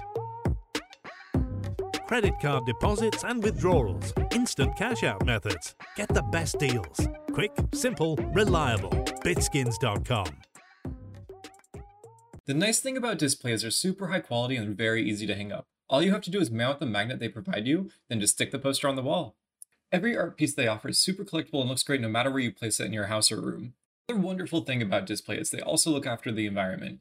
Every poster someone buys, Displate will plant one tree. They have already planted over 14 million trees and they're still planting. So you're not just getting an awesome poster, you're also helping the environment. I agree with that. All right, let's move into IEM Winter. All right, back to the Snickers. Um, so this one here's a fun one for everybody. Here, guys, here- here's something for you. Um, the restrictions. We can talk about COVID restrictions too. Um, let's because that is where we're going with this with the back to bubble scenario. So as we get into that, just to let you guys know, here's a fun little thing they have going on here. Right, literally anything that you may have required within that first week that you were unable to go outside the hotel to get yourself. Here's myself as an example. Underwear I could send somebody out to go get me underwear. So if you had a request of any variety, right? Sometimes maybe you'd have to pay for that request, but if you had a request of any variety, I'm sure that they would have made sure that that request was fulfilled. And I even went and I took a picture of the snack room, right? Uh, where are we? Where's our little Where's our little HLTV group right here? Of uh, of of the fruit, fruit that was uh, next to next to the uh, the snacks. So I don't know how much fruit you guys are eating on a daily basis, Lucas. I sent I sent it to you. If you can bring it up, it's going to take you some time. It's on WhatsApp. We can come back to it. I don't know how much fruit everybody's eating, but it, to me that looks like a lot of fruit. You guys will see it soon, um, and then we can come back to the Snickers talk a little bit later. But let's start with the fact that I can't it- believe this is even a discussion, man. I just hate just putting attention on this shit. Isn't it? Isn't it something? Isn't it fun? Um but uh let's let's let's start with the fact that this was a much more restrictive event. So we just had the major and uh, we just had the blast event. Both it was putting the onus i would say on the fans, the players, everybody involved to do what they thought was sensible to not get sick. There you go. There's the fruit. Plenty of mandarins, a big bowl of bananas. Apparently, Graham said at IEM Fall it was hard to get bananas. I saw today probably close to 50 bananas across different places in the in the venue. A lot of bananas. Yeah, a lot of bananas. So I, I don't know. Maybe maybe the players weren't eating a lot of bananas today. Um, but it seemed to me like there was plenty of bananas, plenty of water, plenty of drinks, plenty of snacks. If you want snacks, I tell you the snacks don't really get touched. That's why I have all the Snickers. Just want some Snickers. Um, but yeah, re- regardless of that. Um, so we're in more of a bubble environment here. It's been quite restrictive, uh, as I mentioned for PGL and Blast. For both of them, it was there was some testing involved.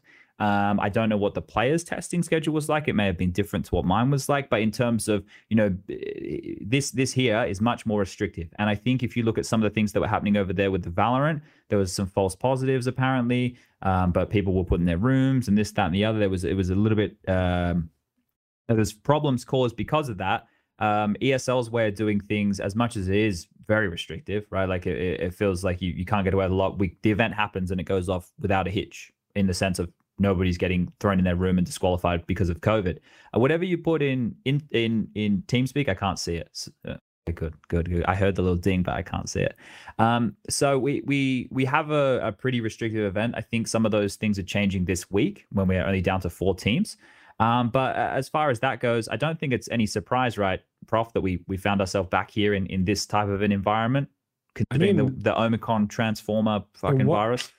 Was originally, I guess, as things developed, because we are in talks about like sending people there because we covered the last two events.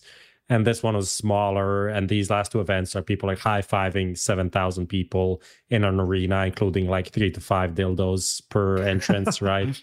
So we Three to five, that. good number. I mean, just like, just like gauging it there more or less. week's worth.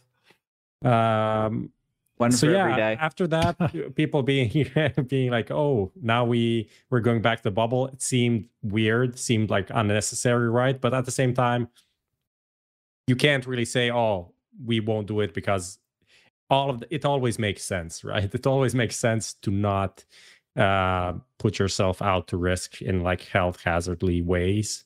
So you can understand why it's happening. In the end, like there was some talk that maybe we cover like the last couple of days but in the end there's there's nothing. We're not going to be sending any people to to the event. Um i mean understandable at the same time feels a bit maybe too much in in some ways. So i don't know where you stand on that and how everything i don't know if we need to talk about it because it's essentially just an esl decision. And understand from their perspective they don't want to be Avoiding bad PR. bad yeah you see the headline like massive covid outbreak at the esl event and then they have a shit ton of bad pr and then everyone's like who's going to get fired then a lot of big people in the in the company get shit and those people don't want that right so kind of understandable that that it's this way Yeah. even though kind of sad for me and kind of ridiculous considering like as i said we're just in arenas and there is We essentially literally no in the same hotel. Yeah, Yeah, that too. the PGL major and this was was the same hotel. People were high fiving everyone. There's the the lobby was full of not only players but everyone, Like that- random people. Yeah. random people, literally that stayed at the hotel. Everyone's interacting. Clubs were open, cafes, bars, everything. Right.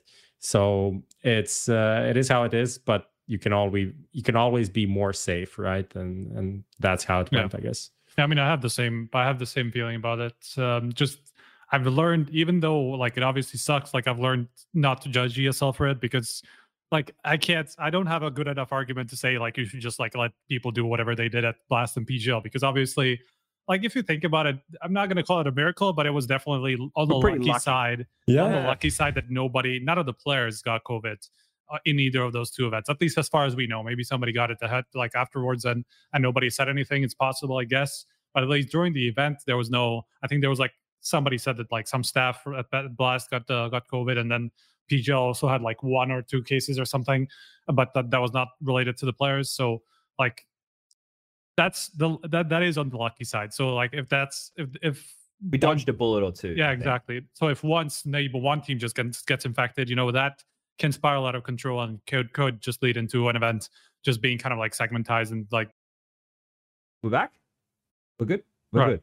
Cool. Well- so just to just to continue that point to finish it up, I don't know when people didn't to, to, like whatever people heard or didn't hear, but just in general, like same as Prof, I like I'm I'm sad that we didn't get to go there, and I'm sad that like after two events where there were basically zero restrictions outside of like some some mask requirements, like at the event or what the PGL that everybody kind of like started ignoring once we got to the arena because like what's the point if you're in the middle of 10,000 people right like it's kind of gets gets kind of ridiculous at that point if you want to Yeah. wear masks around that many people like inside and just like you No know in close contact with arena. another yeah stuff yeah, like everybody stopped At either at that event. point yeah uh, so like after those two events it's kind of rough to go back to to like the, a strict bubble and not being able not even be able to be at the event but you know like ESL just want to want to have their events run properly and just run smoothly without any interruptions and and just like awkward situations where they have to deal with COVID or worst case scenario, literally just like a, a massive outbreak where half of the teams are suddenly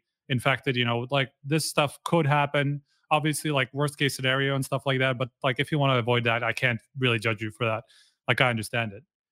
Yeah, I, I, I, uh, same, same kind of thing. Like I, I, if they, if that's the way they want to run it, right, and teams still want to come, right, and they say, yeah, we're going to come, well, then everybody understands the situation we're in. They, if, if, if people think it's too restrictive and they don't want to be here, then don't come, right? And and and that's the conversation shouldn't be people get to people being the fans at home, right, get to dictate how a company wants to run their events in this type of a climate. Now, I don't care what your personal view at home is of the pandemic, right? I don't care what you think about what COVID does or doesn't do.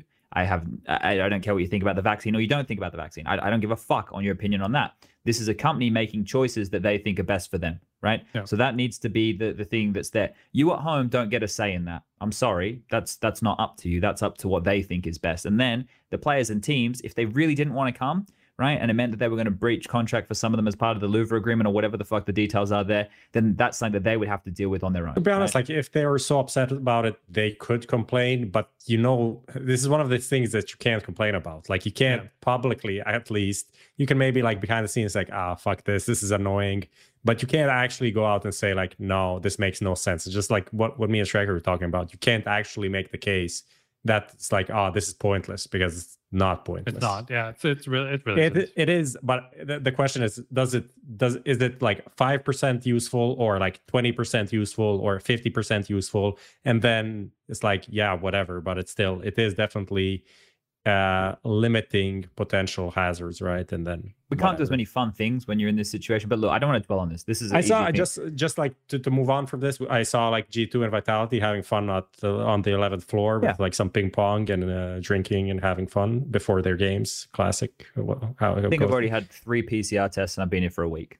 So Yeah. if that helps put things into context for people, like the people, and we've been in a bubble. We have to wear the mask as soon as I leave this door, even though there's no masks in Sweden. Right, whenever I'm around the hotel, I have to wear a mask. I have to have my badge at all time, or security won't let me onto this floor. Um, we have our own meal area away from everybody else. Right, there's all these different rules, all these different things that are in place here. So uh, if you once you're in in this group, I don't even know if I'd label it a bubble. We like to call it a group. Then uh, you stay with the group, right? So so we stay away from the terms like bubble because uh, if this is a bubble, it's got some fucking holes in it. Let me give you the hot tip. um, this is another one here. Now, if you guys missed it before, and I was saying that it's up to us to inform you, the general viewer, of a lot of these situations. Here's another one that I want to give you guys uh, some information on. Now, some of you would have saw, seen the flying DJ. That's Uli. Uh, he's a he's a big big dog over there at ESL. Uh, he made a tweet regarding this five day break. Right now, I I want to make sure that you all understand um, that he's actually not bullshitting, right? Because sometimes he makes some tweets that are pretty interesting, old Uli. But this, this one here, this one here, he's he's he's bang on the money here, right? Um, so basically, what the sentiment was now, actually, before I get into it, they should have changed the format. They should have changed the Yeah. format, knowing they were going to be in the situation. I want to make that Yeah. clear. They should have changed the format. They should have changed the duration of the event. What I do need to to to make clear is the reason it is like this is a reason that I think can make sense. Um, and the reason I, I, I definitely not verbatim, but uh, the the reason that this was set out like this and other events within the year have been set out like this. For example, the Katowices and the Colognes with the break, right? But the break's normally not as long because it's a Friday, Saturday, Sunday uh, type type event situation. Um, but but the, the reason it's like this is because the concept was to do the group stage on the Thursday, Friday, Saturday, and Sunday of the first week. get the group stage done, and determine the top either four or the top six teams, right? Depending on the format, depending on how they wanted to go. Then what would have happened was with the studio environment that we would have done the group stage from, wherever that would be in the world, I don't know. We would then get on an aeroplane on the Monday after the group stage concludes with the six teams, and we would fly to the arena for the playoffs, right? Let's say, for example, it could have been in New York, it could have been in China, it could have been, uh, it could have been anywhere, it could have been Katowice, this, that, and the other, right? We would then on the on the Monday get on the plane and fly. Well, I believe this event was originally slated to be an Asian event, right? So most likely would have been China because I think IEM runs in China quite frequently. So let's say on Monday, which would be today, we all wake up, we get on the airplane, we pack our bags, we go. We land in China. We probably get in China with the time difference. It's probably Tuesday morning, right? Considering how long it takes, Tuesday morning, Tuesday midday. Um, and then we would all acclimatize Wednesday, Thursday. They would get their prac room, they would get going. Uh, they would be able to do some media. They would do all of those bits and bobs. And then on the weekend, when the arena fills out, the Friday, Saturday, Sunday, we would have now had a lead in with some content to hype up the matchups. We could have gone a bit more in depth. We could have built the storylines of the head to head a bit more because at the moment in events, because it's day to day to day, you don't know the storylines until that day is concluded. This is all that helped to hype it up to add a bit more um, emphasis on those things. So that is the reason that we have a, del- a break now. Should we have a break? Should they have changed it because we knew we were going to be in a quarantine environment? Yes, right?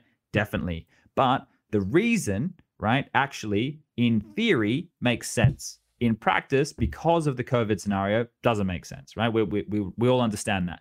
But in theory, it could make sense. Now, um, I don't know if either of you two have any comments on on this one here. Yeah, I mean, obviously, it's it's just it's just it should have been changed, right? We we knew the situation. We knew it wasn't a arena event. We knew that all of these things weren't going to happen. And the things that they did change, they did change the quarterfinals. They move it from Friday to Sunday, right? And then they reject a bit of the, of the format. So we had double matches all through. Usually we'd have the last day being only like single matches or something like that. But but yeah, they did that. It is kind of unnecessary uh, to have such a big format. Uh, the good For an thing event with- like this, the good thing with the quarterfinals, like I guess the the meaning, the the purpose of that is just not to have all of these teams to wait five more days and then just get eliminated in the in the quarters. So that they got out of that, got that out of the way. They got the top four teams, and then okay, we'll have this. So okay, oh, decent adjustment. I think the the decent adjustment part is like what uh, Flying DJ uh, said on on Twitter is that they all they only use this kind of a two week format for Katowice and Cologne for next year, I think, and then for the other events, the IEM IEM Winter, like IEM New York, or these types of events, it's gonna be a one week thing.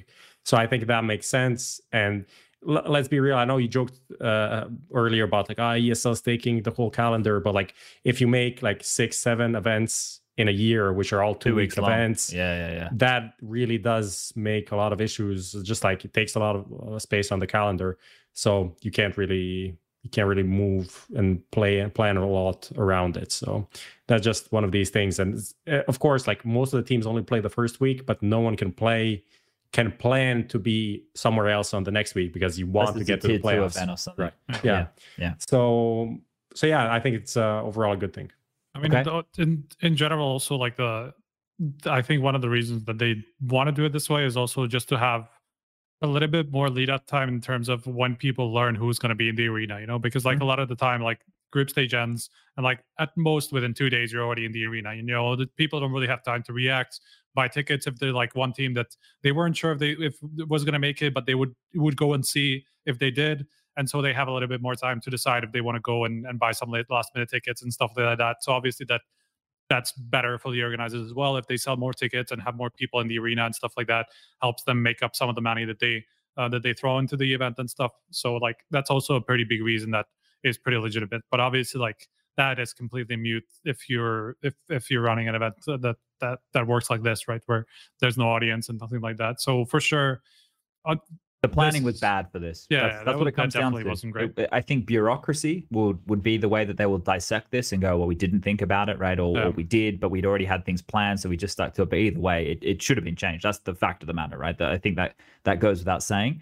Uh, next little one here, I saw Ropsy Boy making some tweets, wasn't happy that uh, he couldn't play aimbots. So next one for you that I want to make sure we educate you on correctly so you understand is that uh, back when ESL ran the major in 2019, uh, they were informed that by Valve that they were not to have aimbots available on the PCs for the players. Now, I don't know if they're able to inject something through aimbots. I, don't, I don't know. I, I, I can't tell you. I, I have no idea. But they were told by I think Valve. any workshop maps were kind of like had that issue where if if there was like a custom workshop map, you could technically like download something out of it and stuff like that. So I think that's the reason why workshop maps aren't allowed. I just hate when fucking players, coaches, or anyone uses this kind of a framing. This is the thing that pisses me off so much. And then you go on Twitter and say, you reply to that person and say something like, ah, this is not actually correct.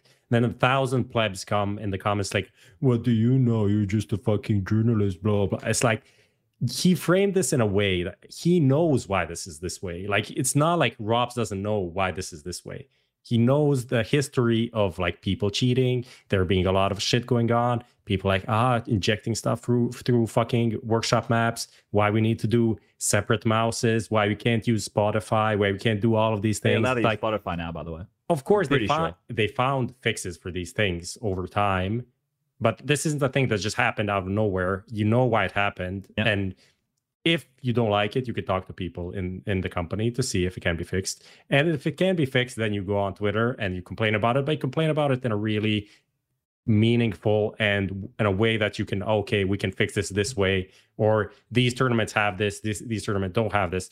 Of course maybe some tournaments allow you to play whatever the fuck you want but if you want competitive integrity if you don't want people fucking cheating then these are things that people want to do Yeah. to to secure the integrity and then it's like oh we can't play any map what is this now Sirison is getting his notes i don't know what, what's going on. I don't know what that. happened with that. I don't know what uh, that uh, that, seems could maybe weird. be uh, just someone fucking up on from the admin team or something. It doesn't make doesn't what make any like sense. to me. Doesn't make any sense for to me. Like that thing is like okay, this is weird. But all of these other cases, like you know, there's an explanation for it.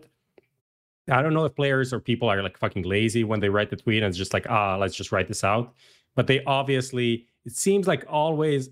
I think it's just a human thing in, in general. Like they always just like omit a couple of details to make it sound like, oh, I'm perfect and these guys are shit. It's like it's not really like that. There's more to the story than this, and then people get outraged on Twitter and like complain. It's fucking annoying. People only grab the first thing as well, though. That's the problem. Like once that hits, people are only going to read what Rob said, no matter what the response to what Rob Yeah. said in the future. It doesn't matter. At that point, it's already done, right? So um, that right there was the the rationale I was given. I think it was DJ who made a tweet in response saying if the players came together and said what type of map they wanted in the game, Valve would add it. Like that would be the solution. If the problem Yeah. is we can't have these custom maps because it's possible to cheat somehow. Hey Valve, we as the CSPPA, we as the collective player body would like a map like aimbots that we could play right to warm up for tournaments. And and that's the thing. The players are the most receptive i mean sorry valve is the most receptive to what the players have to say. And you can reach out. You can reach out. Let me tell you i can tell you from firsthand experiences you can reach out. You just have to. You just have to. If you want your if they want their emails Yeah. players send me a send me a message and i'll give you their emails so you can email them directly and you can get in contact with them because i'm sure that they would love to hear from you um, so that that's another one there that I just wanted to address. Uh, what else was on my list of rage this morning when I was quite angry at the world? in general, If like you went through just to- everything. just before just before you get into that like i think in general like people are way too quick to take to take to twitter over like the worst like the the weirdest things you know? Like this the like the snack thing you know? That's like you can fucking talk to somebody at esl i'm, I'm sure 100% that somebody at esl will just fix some more snacks or like something that fits you or whatever. Like this is not a big problem. Like there's no way esl will go no you can't have bananas. Like we can't allow that. Like this is not going to happen you know? It's like they're just going to bring out some more fruit. They're going to find a fix Yeah. you know for some of these small things. So why the fuck do you like why do you put pressure on the situation just like putting putting things on twitter no, right? because people people on Twitter read this as like fucking players are have no way of getting bananas. It's it's done. It's over. Yeah, exactly. Like, so just fucking talk to the organizers about some of these things. Like, it's crazy how quickly some of these players just go to go to Twitter over the stupidest shit in the world. You know, But like, this- there's no way that that, that that that's the way that we should go forward, man. The, the catering here in the building is great. I've eaten it every day for three meals a day, every day, right? Three meals a day. They're up on up on the seventh floor. Like I said, they have their own little section. PGL had the same section available, I believe. I don't know if it was exactly. I didn't. I never got to go up there with the PGL one. I don't think uh, we were allowed, but um, or I never asked. One of the two. Uh, but the the thing is, was it was multiple different options of food every day, breakfast, lunch, and dinner, very long windows of time. And if you don't want that, guess what? You can order food, or they'll order food for you. They will they will get you whatever you want, right? They're they're treated like kings. Like I They are treated like uh, the, some of the complaints about the prac rooms not being ideal. I think that's just the circumstances that we're in here with the type of rooms in the hotel that you can Yeah. find to do all this. So there's a couple of things that yeah should probably be better, but you have to also factor in circumstances like this. Um, so so there's a there's a bunch of different things that all factor into that. Um, okay, should we jump into talking a about? Yeah. I mean, there was one question that we could maybe address with this because we just touched on this with uh Yeah. with just in general like the player complaints and the Searson one, like the strats strat notes or whatever not being allowed on the table or something like that. I know there was a question like that on Twitter uh, or something like that. I know you you put it in one of the docs that True. um There's it doesn't really matter, but there was a question like if that's me find out. okay, if that's okay to to have like if should if it should be allowed to have players like have so many like notes in front of them, you know, about uh, whatever their game plan or or their strats or, or stuff like that, and it sh- if it should be okay, you know, I feel like we could talk about this now, considering we're in, we're in this.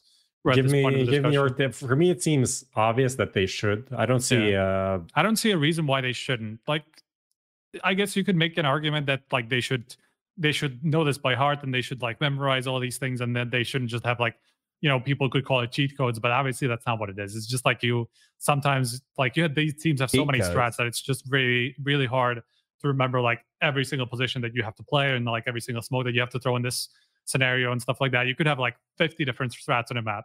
And like you have to remember them. It's just written down. that's that's what I'm saying. Like it's just it just helps you so much if you have something in front that you can just quickly check and you know uh, and see see what you need to do in that specific situation, right? Like I don't see that as like cheating or any sort of like outside help or anything like that. I feel like that's that's like falls into the uh, area of what should be allowed. Back, back, forward, A, B, up.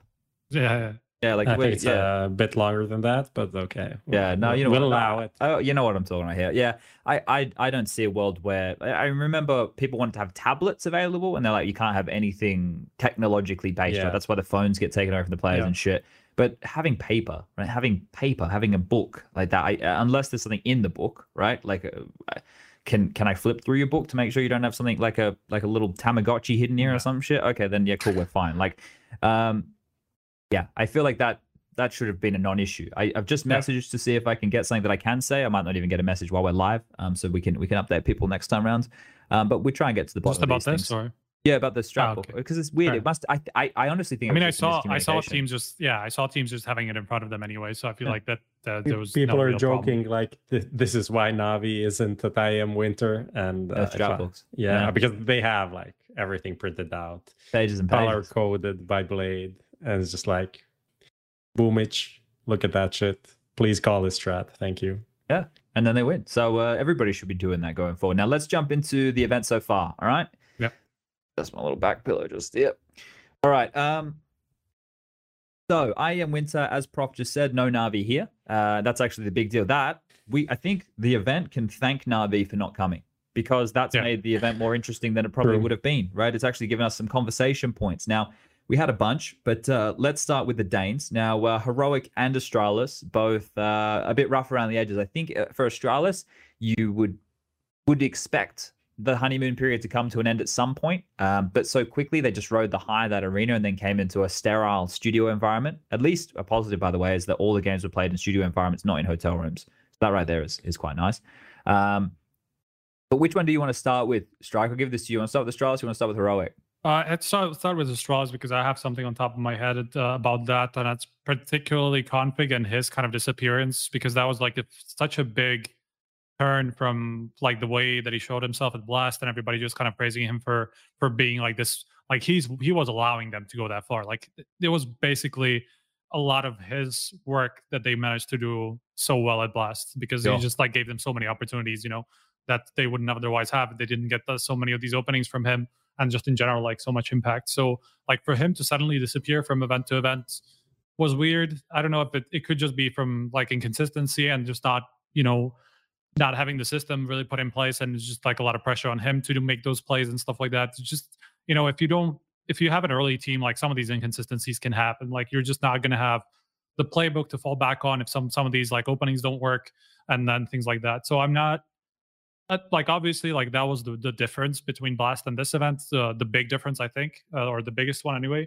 Uh, but i wouldn't say that, that that's like what we should expect from k0nfig from now on. I think like once they get a bit more time, he's going to have a bit more of a deeper play, or like Astralis are going to have a deeper playbook, more things to fall back on if if k0nfig isn't like at his top top shape and just like giving the openings all the time and stuff. So I, I wouldn't be super concerned about Astralis, but definitely a big departure from like between the two events. Oh, sure. Very contrasting I'd- between the two. Blame was sick as well. Yeah, but he actually played well. Uh, Yeah, just did. I, I I was sick during the the first couple of days, so I didn't really catch the Astralis game. So I'm now looking at the stats. So blameF 1.16 rating, k0nfig 0.78, Yeah, he was horrible. which is fucking ridiculous. That's like awful. That's like no one has that rating. That's like a disgustingly bad rating. And then the thing is, like, you go on to entry stats. His attempts are normal 22 22%, which is like normal k0nfig level, I would expect. 23% success. So like he literally they literally played 4v5 half of the half of the time. So really, really weird. Yeah, Definitely weird. I think long term project projections is this isn't going to happen. Like again, as Striker was saying, and uh, but uh, there's two versions here. The next event they go to, which is next week, right? Are they playing at the global finals? Uh, I I think, think they so. made it, right? They yeah, played they made, placed, it, they made it. Yeah. So third. yeah. if they're they're able to get in and and and kind of shake off the last performance and now have a have a have an average, they don't even need to have a good performance, just an average performance, I would say, is probably enough considering the field. Then yeah, I think they can probably continue to ride that for a little while. But I think that unfortunately there are too many potential issues with the constellation of the team that they will have the same level of success as the previous Astralis. And I know that's setting the bar the bar like crazy, crazy high, but I think that just some of the issues that will crop their head up. Like, for example, if gla1ve does not continue with the AWPing duty or gets disenchanted by the AWPing duty, then you're going to find the team in flux, right? It's going to be a question mark of do they bring somebody into AWP or Do you they actually believe that Lucky- he's gonna stick stick around with that? I don't see that being an actual thing. I don't know. Um, I think Lucky's really good performance over there at, at Copenhagen uh, could have changed potentially the direction of the team going forward because he played very well on the rifle and, and, and what they want to sell to everybody. It's like with these Nordic teams wanting to sell these narratives that we just have to buy into um, is the fact that this is a decision that they want to do long term. Now, the skeptic in me doesn't buy into that No, but the one that saw them play at Blast buys into it, right? Because I saw like the potential, right? Obviously, it's the honeymoon period, it's the flux of having players playing on the AWP when they're not studied and this, that, and the other. But if I was to use like analyst brain Chad and not enjoying the entertainment brain Chad, analyst brain Chad reckons that this has probably got three to four months before it either like completely implodes or we do The see thing some is, like, form of changes. even if Lucky actually is good on the rifle, which I'm kind of still doubting, like he had some good games, but like anyone can have a couple of good games. I don't think gla1ve can ever be a top tier opper. Even like the, the best thing he can do is like be a nitr0 level opper, which and I don't think I don't think he can actually do that because that's not his style of play. Like he's a pretty aggressive player, so he has to be aggressive, and he's not a super skilled player. He's not going to be good on the op consistently or long period of time. It's just going to be an issue for the team. I don't see it happen. Like gla1ve cannot op more than four months. Like by Yeah. March next year, he's not going to be opping. So even if Lucky's great on the rifles, they need a fucking op. So he's not going to stick around. That's just my my take on this. Yeah, I see see the same way. Um, like if you think about what gla1ve is the most known for, it's obviously in game leading. That that that's like that that that is pretty obvious, right? And like you can you can think about like how difficult it is sometimes to combine those two roles into together. Um, but that's not even my point. My point is like he's he's most known for like utility usage and playing around smokes and all the time. Like this, you're not going to do that with an op. You're it, it's not it doesn't play into your strengths to to play around utility if you're playing the op you're kind of like being more supported rather than you being the supportive element right like out- out- outside of holding angles and stuff like that so like that's it just doesn't play into his strengths in general uh, at least not so far and then i kind of doubt that he would be able to reinvent reinvent himself to the level where they would actually have a top tier opera because like obviously like the today's meta you kind of do have to have a top tier opera to well, he to said it able to- himself. yeah, exactly. Like he's he said it half a year ago when they they lost dev1ce and found themselves in this situation where they had dupreeh and, and gla1ve kind of like switching up switching up depending on maps, depending on sides, and that clearly didn't work. And they clearly were unhappy about like actively unhappy about having to deal with it this way. And they were just like counting the days until they finally got mean, to play with an opera, right? The difference between his uh, comments then and his comments now are just like tied to the duration of his contract with Astralis, essentially. Like he would never say he's not going to say those things now when he True. just signed a four four year contract. Yeah. Because before he could do it, because that was a part of the whole back and forth. Like you need to get me some good players, you need to give me a good salary. I'm not going to take this shit. I'm just going to leave, right? I'm gla1ve. I must go to IGL. I can go anywhere. And now it's like I signed this contract, so it doesn't make sense for me to bury myself in this team and shit on the team that I'm stuck in for the next three years. Yeah, that makes sense. Sorry, sorry, I'm messaging Lucas. Just let it. Just I Um, want him yep. to change something, but we're good. We're good. No, I agree with that sentiment. I think we're all in the similar boat, but I I think the problem is, uh, with the long term we're projecting right now. Let's like in narrowing it on the short term. It's still too early to see what we're going to get out of them completely, right? It's still too to to know Yeah. what like. So I I think that yeah, they performed contrastingly to Blast, not as good. But I think that was the expectation that they're going to be a little bit in flux. And if you were putting too many eggs in the Astralis basket, then you're not really understanding how Counter Strike works, right? So uh, I, I, that right there is is pretty straightforward. I think the other side of things with heroic, however, uh, this one here seems to to sting a little bit more. They have next week to redeem themselves, right? Like it, it might not actually end up being the end of the world, but like they it felt like they were just starting to to get some traction, and then this happens, and they were one of the teams who coming into this. I know that they said over at Blast that they felt that they were one of the teams who can beat Navi. There's a difference between being able to beat Navi and being the next best team, right? They're Yeah. two completely different things. So, um, with that right there, what what do we make of what do we make of this situation, boys? With uh, with heroic, I I I, I still think they're a very good team, and I, I'm more than happy to give them a, a little bit more time. When you the, the only loss here that I think is a bad loss is the loss to Godsent, um, and that was Yeah. the best of one that threw them into the lower bracket. And unfortunately for them, FaZe also uh, got upset in the opening round. So we meant that we had FaZe versus heroic off the bat, and and it, it never really should have been that way. Yeah. Yeah, I generally agree. I I don't think no, I didn't catch the Godsent game, so um I From can't B really stream on Mirage, so that it makes sense you didn't see Yeah. it. Yeah, I don't remember what was at the same time, but it was kind of it's generally di- it's difficult to watch the entire tournament. Like when you have setups like this, when you have two matches running at the same time, right? Um, and I think I didn't see this one, so I, I can't tell like what the issue was there um in, in particular. But I saw the FaZe series, and like that was just a really close series. You know, that could have kind of turned on a couple of a couple of rounds, right? And Heroic had a, a very realistic chance to even win both maps. So like I wouldn't really judge them too too harshly on that one um, as far as I could tell, stavn was still at a really high level. I think refrezh was kind of off during this tournament, so, which I guess, I mean, he has been like the guy who has been kind of up and down, and when he's up, they usually do really well, and when he's down, they usually don't. So maybe that's uh, that's a part of the reason why. Um, but in general, yeah, I didn't see the Godsent game. That was basically like the reason why uh, they got into the, in, into the situation in the first place. Yeah, I, I think there might be a bit of fatigue creeping in for this team as well. They played a lot of shit, uh, a lot of tournaments going fairly deep uh, in every every single one of them. But like this uh, this result and the blast result, not really great combo. And they have one more event to play. They, they're playing the blast finals, right? The world Fla- final. Yeah, it's like a million Uh, prize money. You know, that's yeah, it's a, it's a big I- one to I- close out the year. I think they need to do kind of well there to solidify their position as a you know LAN team and all of this shit that's been going on. Are they a LAN team? No, they're not a LAN team. I think Yes, they're a they LAN are. team. Yeah, you know, but these results are not not great. They, the results haven't been great overall. I think the major, yes, you can you can say that was pretty good, but the what followed was pretty underwhelming.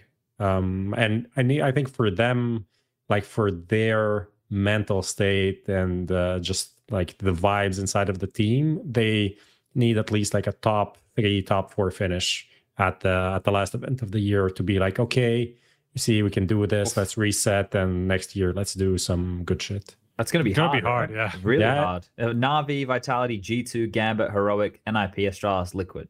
Like with the The way that event, yeah. yeah. the way that like Vitality and Liquid are playing a little bit more loosey goosey because of their status. You draw one of those, it's going to be hard. And it feels like if this was a double elimination bracket, which it is, depends on how they do the seeds, right? Do they how do how do Blast normally do the seeds? Do they get the teams to seed each other? I actually don't know. They get I think it to should seed each be- other. It might be a bit weird. I, I don't think know. it's just an HLTV seeding or HLTV ranking or something. Well, if that's the They case, their opening one- round would be versus Gambit. Rough. Fun times. Yeah, that'd be an interesting matchup to have. Yeah, I haven't seen that one for a while. I think.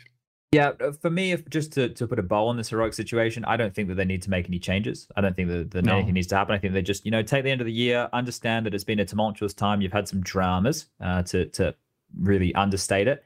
Uh, you you've you've gone to LAN. You've had a couple of good performances. Your play style is pretty gambly, pretty in flux, and you do need your individuals to show up to be able to pull that off every time.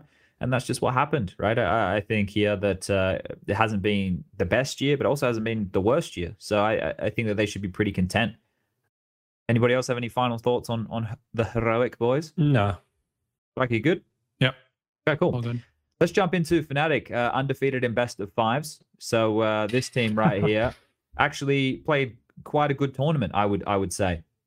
Um, oh yeah, the scheduling issue. We can we can talk about this one now as well. So this one here, Lucas, I'm going to want to bring it up for you. Um, but this here, obviously, a big discussion that I saw in the questions that were coming my way today were about why are ESL allowing a game to be played at 2 a.m. in the morning. Um, I don't think anybody from the players to the staff to the event to the viewers to literally anybody on planet Earth other than somebody who wants to see others suffer uh, wanted the game to go on so late. Is there a solution? Start the games earlier in the morning. Um, because, and unfortunately, Prof actually said what I should say, and I don't know if I am going to say that, Prof. But one of the conversations we've had on this show numerous times is about the length of matches and uh, how they might be too long. And maybe there's a couple of things that we can do to address the length of matches. Um, one of the things that we, we we could do is not rehash that conversation because I'm fed up of having it and nobody seems to listen, uh, which is fine. You guys can do what you want, but when you have a series, let's go through these. I won't link them to you, Lucas, but if you're quick fingers, you can maybe bring them up from the match pages. Uh, we had the game to kick off the day, which was Fnatic versus Big. It went three maps. The first was a 16 7, the second was a 16 13, and the third was a 19 17 overtime game. Let's move forward here. I believe that the next game on the B stream was Gambit versus FaZe. Wait, no, I think they were going on at the same time, no? must have missed one here. No, uh, were they going on at the same time? Yeah, because they played together later. So Oh yes, that's right. The, the the one that went on the B stream, sorry, was Vitality versus G2, right? Which I think for a lot of people came to their surprise that why was Vitality G2 on that stream? I think it's because it was one of the last times we would have seen either Liquid or NIP because it was an elimination game. Um, and we're going to get G2 versus Vitality or those teams in the tournament again. Now that series, after we just had the last one that had overtime as the last map, went 16-14, 16-14, 16-9. So uh, another very long series. And then the final series of the day, which is the one that went extremely late at night, just this is just for context purposes for everybody, literally went 19 16, 22 19, and 16 4. but you also missed the gambit side of the of that run Oh, as yeah, which well. was also a long, yeah. yeah, because yeah. that was 16-13 on the first map, 22-25 on the second map, and 16-10 on the last one, which is essentially like a four four and a half hour best of three or something. When the thing is like yeah, CS has a lot of variance in terms of how long matches last. Uh, if it's a quick best could of actually three, go forever. yeah, quick best of three can be two hours, and then a long best of three can be four and a half hours. So that kind of wrecks the schedule. And one of the things that some TOs can do is start matches super early. Number one, players don't like it. Number two, viewers don't like it because you want to do some other shit and you want to actually watch the match. And it's like, oh, why is this match so early? I have to work. I'm in school, blah, blah. So you want to be like, you have to put it somewhere in the middle. And the funniest thing, as you, Chad, you tweeted, I think, this is the same schedule that Blast had in I terms didn't of tweet that. Someone tweeted that. someone did tweet that. Yeah. But essentially the same schedule as Blast had. Unfortunately, these matches are super long, overtimes and shit like that. One things that you can maybe put on on ESL is that they have these maybe a bit longer breaks, but these breaks are mostly they just add up in overtime games, and that is also connected to Twitch and how connected to having ads and all of these Sales things. and It's- all that. it's like it, it's a complicated deep thing deep topic where, where it goes and where it starts but it is why we have uh, fucking 2 a.m finish matches it's not not nothing nothing special in this case it's completely it's a reasonable schedule that got fucked by super unreasonably long games and this is also one of the reasons why you didn't actually see the players complaining about it it's like what the fuck can we do we did play fucking five overtimes on overpass this morning so it's just going to be a long day I, I agree with Scorny's sentiment. I think he tweeted this. It was either during the event here or, or it was last week during Blast after it had ended. But the fact that teams shouldn't be playing two best of threes in a day, I agree with that sentiment. I don't know how we've slipped back in that one best of three and the, uh, sorry, one best of one and then a best of three like they did on day one. I don't have any issues with that, right? Because at most we're talking four maps. But to do two best of threes a day with what you just said, Prof, with them potentially going for four and a half hours, which I'm sure if we did the maths could happen for a couple of these here, is too much, right? I think yeah. I think that's too much. And the, the level of concentration that is required to play tier one level Counter Strike right now that's a lot. That's a lot to ask out of anybody. I would love to put these like trackers on the players to see how many calories they were burning in that time. I just don't think that we should have a format that has two best of threes in a day. I uh, for for for any given team, right? And we saw the issues with that. The Blast, where the teams that played two in a day didn't win, right? That none of the teams that played two best threes in a day at Blast won a game. I think that was so just for multiple reasons. But the same thing, just to do, just to, to back Blast up here for a second, the reason that they changed the format so that there were there and there had to be multiple best of threes in the day was so you as the fan and the viewer got to have every single team in the arena. So they made a decision so that everybody got the arena experience of their favorite team, right? Which that's the thing. Format. You always have to balance like it's entertainment hard. and compet- competitive integrity. It's like it's something we constantly have to balance. Is and people say, "Oh, competitive integrity number one," and in that case you just never have arena events number one. Everyone or if you have arena events everyone's just locked locked in like on the side somewhere where there's no chance of cheating. You only do like bet one best of three per day but then you actually have to like wait and have like massive breaks and stuff like this. It's like there's always a give and take there and finding the perfect balance is, is just what we need to do right yeah, and I think that's where we can now pivot into the conversation about Fnatic. So they were eliminated very late in the morning, or very early in the morning, as it were, uh, to Gambit, and that was the second time in the tournament that they played Gambit. They played Gambit in the opening best of one on uh, Ancient, which they had lost, but then they put up a much better fight when they played within that best of three. And I think seeing this team that we saw when the DreamHack opened, and they were looking very good online, very competent, all the parts seemed to make sense. Uh, they came to land. KRIMZ had some bangers of games, right? Yeah, Even yeah. games that they were getting like destroyed on. KRIMZ was playing fantastically well. Um, I think to see Smooya with this team, this is like the Smooya rebirth story arc. You know, he's, he's coming out going to be a beautiful little butterfly in this new team. Alex showing that he can in game lead to a competent level to put all those naysayers that he was just ZywOo, uh, you know, to, to one side. Um, every little element here, Brollan, you know, playing some good Counter Strike again. This is through the not just this event, but through the story of this new team. Um, it's good to see. And Fnatic are a team, uh, Fnatic are an org that you want to see at the top tier of Counter Strike. They're they're they're an org that need to have. It's like VP. They're they're an org that need to have a top tier team in Counter Strike. They're in, they're, they're with uh, CS. So what were your takeaways here, Striker? Did you have anything with Fnatic that, that stood out to you, or just just more of the same uh, patting them on the back type sentiment? Yeah, I mean, I had my view of them tainted a little bit by that last series, and I'm not sure if I want to judge them too harshly on it because okay. of how late it ran. Because like the Vertigo, for example, that they ended up losing in overtime or whatever it was, that double overtime. Four to Hobbit. Oh uh, yeah, that that was one of those things. But in general, like there was so that was such a messy map. Like that was incredibly messy from like I don't know, like halfway through it to the end.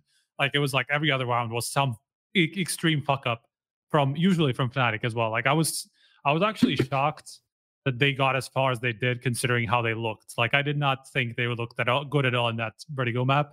So like that's why my view of them was a little bit tainted because like before that they obviously did reasonably well. Like they beat Ants and they beat Big, right? Big, in a really yeah. close series. That was the other one. Um, a little bit just somewhat concerning that, that that Brollan wasn't up to the same level that we had seen him online, like um, kind of like slipping back and forth. You know, having a couple of really good maps and a couple of maps where he just wasn't really a factor.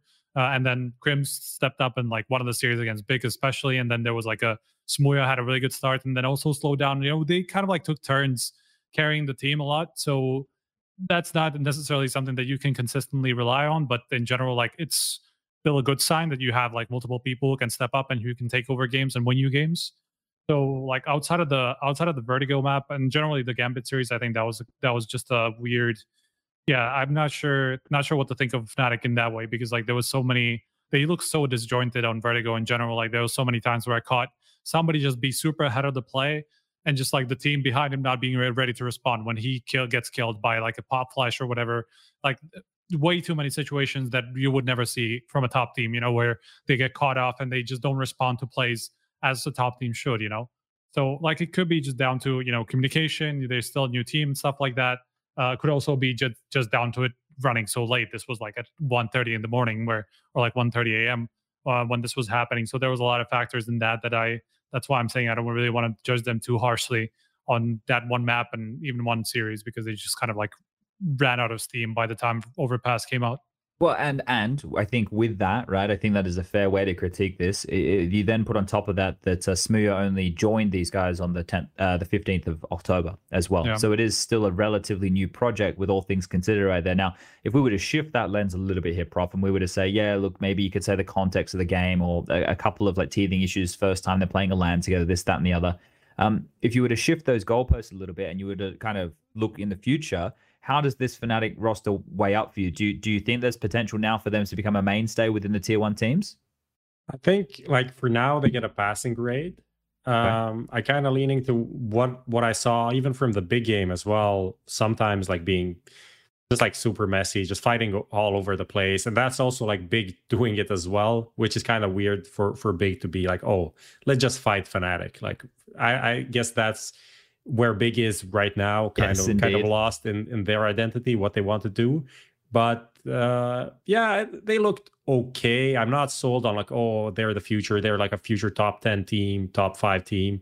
I'm not sold on that. Like top 20, definitely. Um, good pieces, as Striker said, all of them had their moments, which is which which is good. We didn't see like, oh, this guy's super struggling, can't do anything. We saw the KRIMZ like 3D bomb in a 16-7 loss. And that's also like that's good for KRIMZ, but bad for the team, right? If if he's Mm. dropping 30 and you're getting seven rounds, that's and that's your map pick as well. I think that was Inferno. That that's kind of concerning. But yeah, in the end, they just they got eliminated by Gambit. They lost to Gambit in the first game. They lost to Gambit in the last game. Gambit should beat them, and and that's it. End of the story. So I think I think they can be satisfied for, with the run. I think uh, effectively this places them like top eight, so above the half of the of the of the the, teams that I am I am winter. So okay, like I don't I don't know if they have anything more to play this year, but for these No, like m- a month so. a month and a half or something that they had this exact lineup, I think it's good, and then continue on to next year to see where th- where they can go. Yeah, I think they're pretty content is how they should probably see this one here. Uh, we don't have big as, as one of the topics, so what I want to do is I just want to go over to Not talk about. no, no, we can just pick up quickly. I just want to make a quick sense. Like, I feel the sentiment uh, that you guys were expressing here of Big taking fights a lot more. I think that's one of the things that Big has to do is go back to backing their individuals because syrsoN and tabseN are very good players. Like, that's not even a question. I think syrsoN showed in some of the games just how good he can be. He hasn't been consistently that level. We remember him from last year, but he showed this time those glimpses. I don't know if we're going to get enough firepower out of tiziaN, k1to, and Gade combined. Unfortunately, I don't know. Like that's still the jury's still out on that. But I think that that is probably the way that they need to to readdress things, focus on their game and how they want to approach things, as opposed to being so prep heavy, which I think can actually get them a bit caught sometimes. Because I think like k1to can have pop off moments. He doesn't need to have them all the time, but he can have them, right? We know Gade is a solid rifler. We know that tiziaN is the hard support player, but I think one of the things is maybe getting lost in the upper echelons, the tier one, more chess game of Counter Strike when you're too worried about like counter stratting and tendencies and finding holes it can come back to bite you a bit, right? So interesting to see what happens with Big now. I have Uh, one thing to say about Big. If Yeah. if you're close finishing it off, there was this tweet from uh, uh, Lens from Uh, from yes, Big Jake with like not joining them. with different flags, and I got baited by this as well. But it's it's not the CS team. It's not even about the CS. So League of Legends. this happened to me a couple of times already and then of course lens being the troll that he is he trolled the shit out of me for like 10 minutes in dms and then is like ah this is not a cs team i'm like thank you i will be leaving now and not talking about this ever again I Uh, thought it was so funny that like I I thought it was such an obvious bait that I just like I, I just had fun with like seeing Reddit just like go wild with that one. I, Like, I like, didn't- what's the I messaged what's him and I didn't even say like this is big. I thought he was he was jo- he was doing this about some other team, and Ah. I'm like, okay, this could be interesting. Like, there's Australian, there was like a whatever fucking Uh, Dutch player, yes, some and Germans. Germans. I'm like, what the fuck is going on here? Round change. I mean, I saw I, I saw the Reddit thread and like the, the the actual guy who made the thread said something like, I think ninety percent this is the guy Fasher from like Yeah. Ecstatic and Oh, it's I'm Chris like, J going back. how the Yeah. fuck how, did we the get fuck here? are you getting this? Like it could not even be like the the actual CS:GO This, team. thi- You know, it's just like Jesus Christ. this was me last night at uh, 11:24. Yo, Big hasn't messaged you, right? Justin, nah, why that? And then uh, I just went on to inform about the tweet. So just want to make sure everybody out there who might be interested in a anchor rifler from Australia, um, he's he's still uh, still out there. He's still out there. So uh, just want to make that one clear. You know, agent chat in the building. Now uh, let's move forward to a to a team here that maybe they want a JKS. I don't know. OG. Uh, unfortunately, two consecutive re- uh, years, right? Two consecutive years that we've had, uh, we we found ourselves in a scenario where uh, we sit here and go, though, gee, like, well, it feels like they're pretty good, and it feels like they have a good understanding of the game and the way they want to approach it, but the results don't back that up, and uh, they found themselves in that position again with a roster that I actually think is is pretty tidy. valde, Nico, flameZ, and mantuu, great. Those those last two names I think are fantastic, and Aleksib is the in-game leader. What is the problem right now with OG? What do they need to do to solve it? Or are we looking at more changes happening again? Because we know this team likes to stick with their roster and try try and work things out. Can you guys pinpoint this? What what the drama seems to be over here? Honestly, I don't know. Like, if, I don't know either. like the thing is, like six months ago when they made this change or ish, I don't remember when exactly they uh they got the two new players right. I thought like this is like this was the point where they'd start getting good, right? Like they they would be maybe like a sta- stable top ten team, make a couple of playoffs, you know, just like be be uh, be solid, maybe a top four or something, like reach a final, maybe win some smaller event. They've just they've just really not lived up to that potential, and I'm, I mean, I don't even know why. Like that's the thing. I like I look at that team and I feel like they have the right pieces, but Yeah. they don't always deliver when they should be. Like for example, flameZ at this event was pretty off. I didn't see him pop off in any of the maps that they played, and like obviously they're going to rely on some of these players for sure. So like it's that's one of those problems. Like he's still young. Like you don't want to judge the guy for just you know playing a half a year at this level and stuff like that. But like obviously if you have inconsistent pieces, that's going to be an issue. Um, and if you don't have anybody else kind of like stepping up to make for that, that's also going to be a problem. But like looking at those games, it doesn't even feel like they have missing pieces. You know, it's just like they just lose games, and I don't know why. Wait, I, I don't- have an answer. Do you, Prof? You got anything? I don't know. I think you we have to look at the core of the team because they've been together for two years almost now, and they made some changes. Two years, right? Uh, before Yeah. Corona came came in. Their first event was Ice Challenge. 2019. Oh, was it? They played was- 2019 at Summit, right? Yeah, late 2019. So it's Yeah. two years now. So you have to think about like it's Valde, uh, Aleksib, and uh, mantuu, mantuu, the big and, man and team. as the as the co and the coach as well. Even though how big of an impact can the coach actually have? I think those three like has to be between them. Do we think mantuu isn't good enough? I feel like mantuu is even a guy that you could plug into G2 right now and he'd be a good good fit for what they need.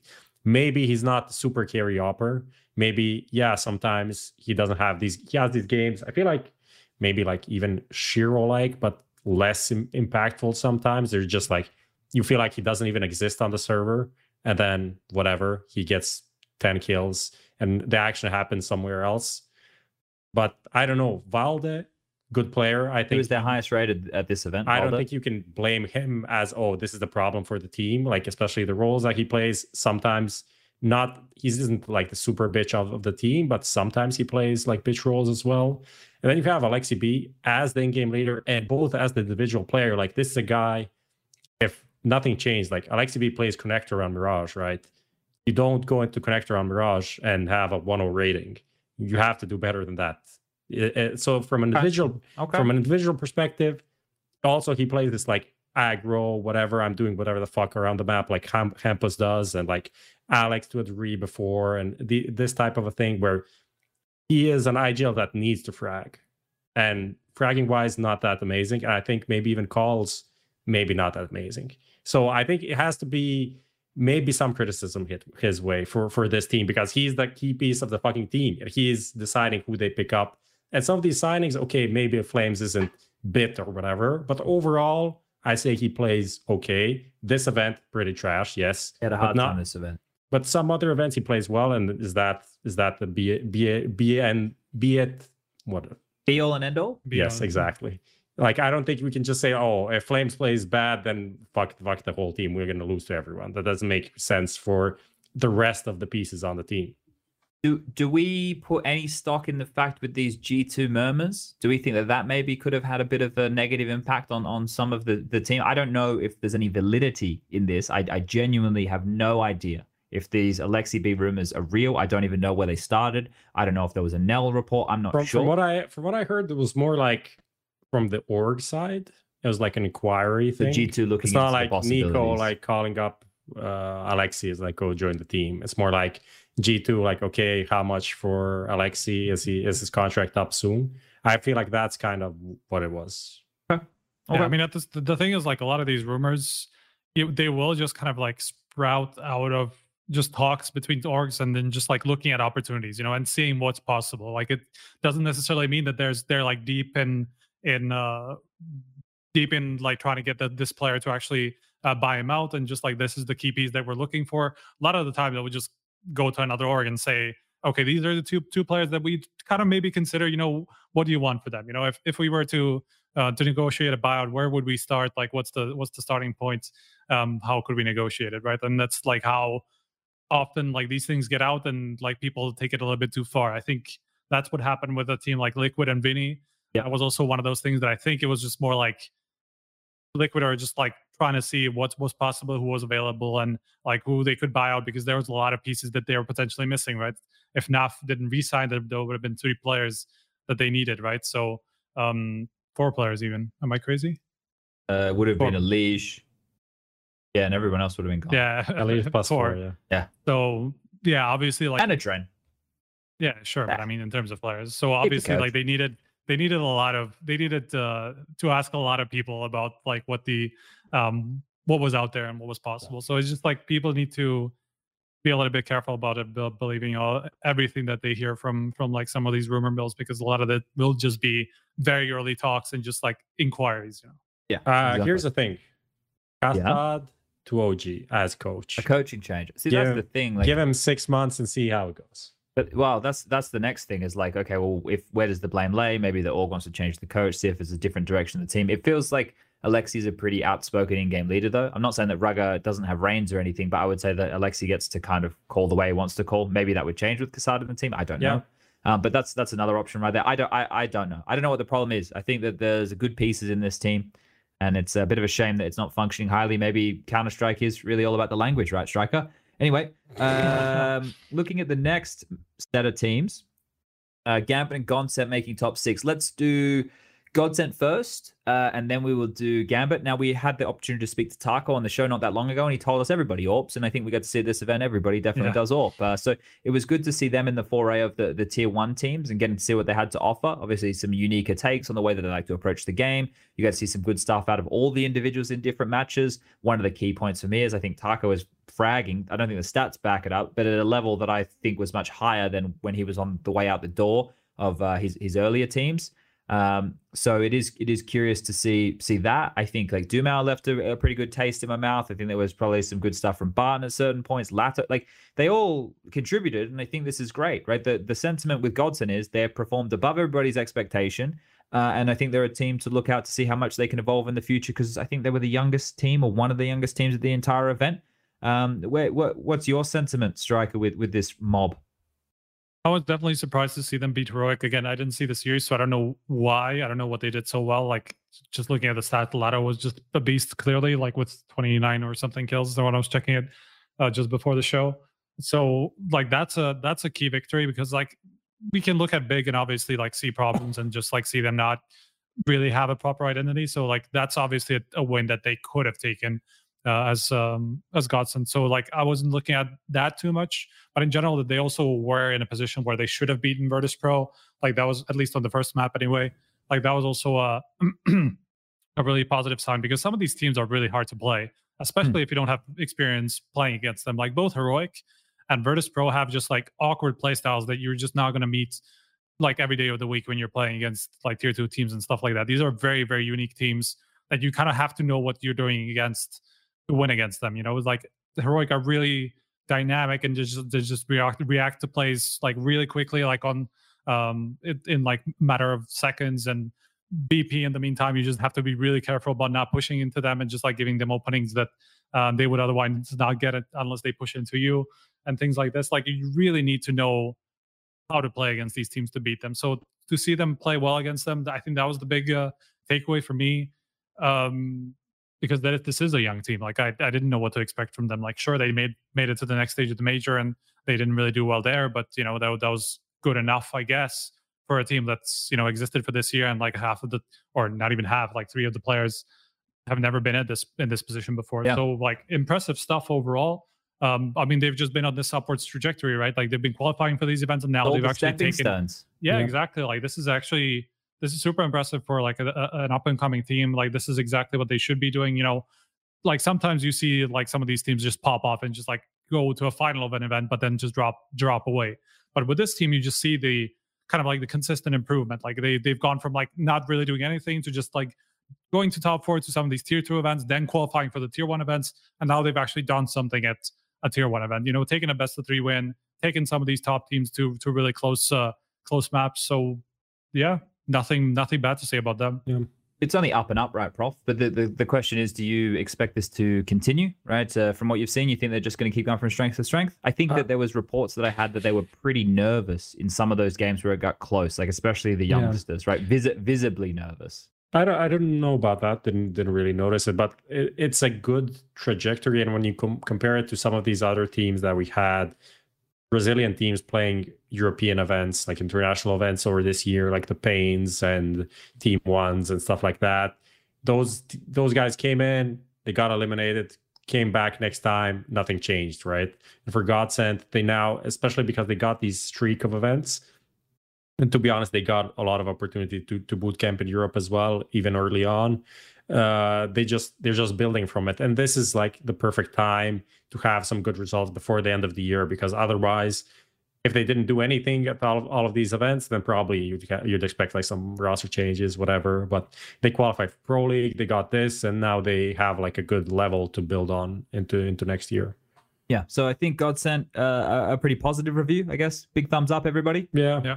Okay, cool. For Let's sure. get into this one now. Uh, Prof, I will give you the soapbox for this one if you want to stand on top of this one. my favorite team. Uh, Gambit. a lot of people calling them Gambot. What is um, what are they saying? Yeah, the people at home they they don't think that uh, old boys Gambit are, are- are living up to to their namesake here, Prof. What what, what do you have to say to those naysayers?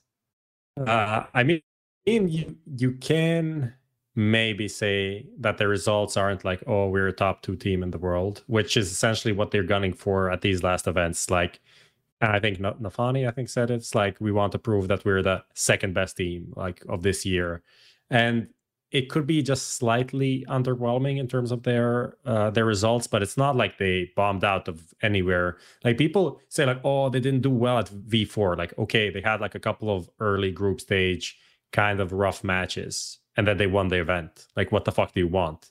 Like, is is that is this now going to be the the measurement for Gambit? They cannot lose a single map to anyone, and no maps can be close. Like, what is this? They won the event. They got there. They beat everyone. sh1ro MVP.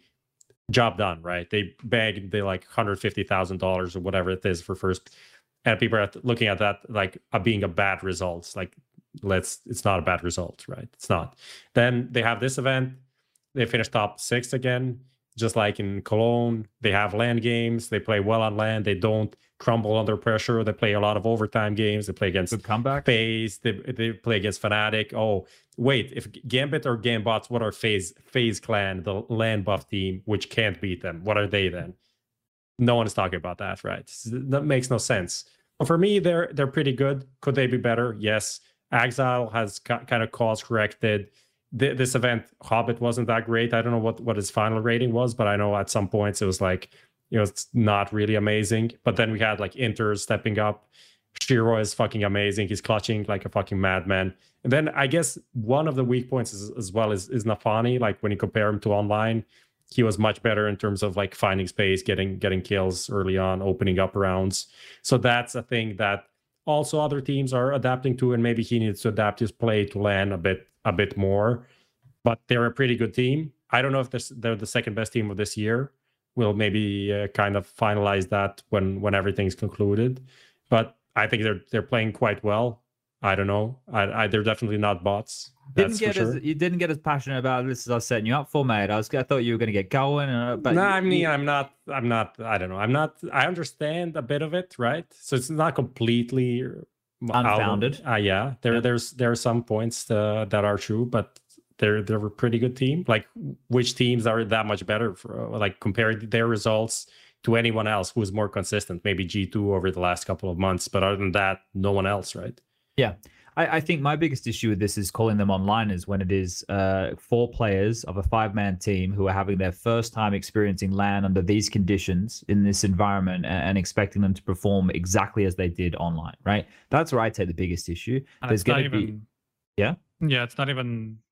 That's well, that's fact that they drop went- off. they yeah, exactly that they went online and just started to drop dropping off. They they people had already caught up to them before that, so like that definitely played a part in. it. There's no way it didn't.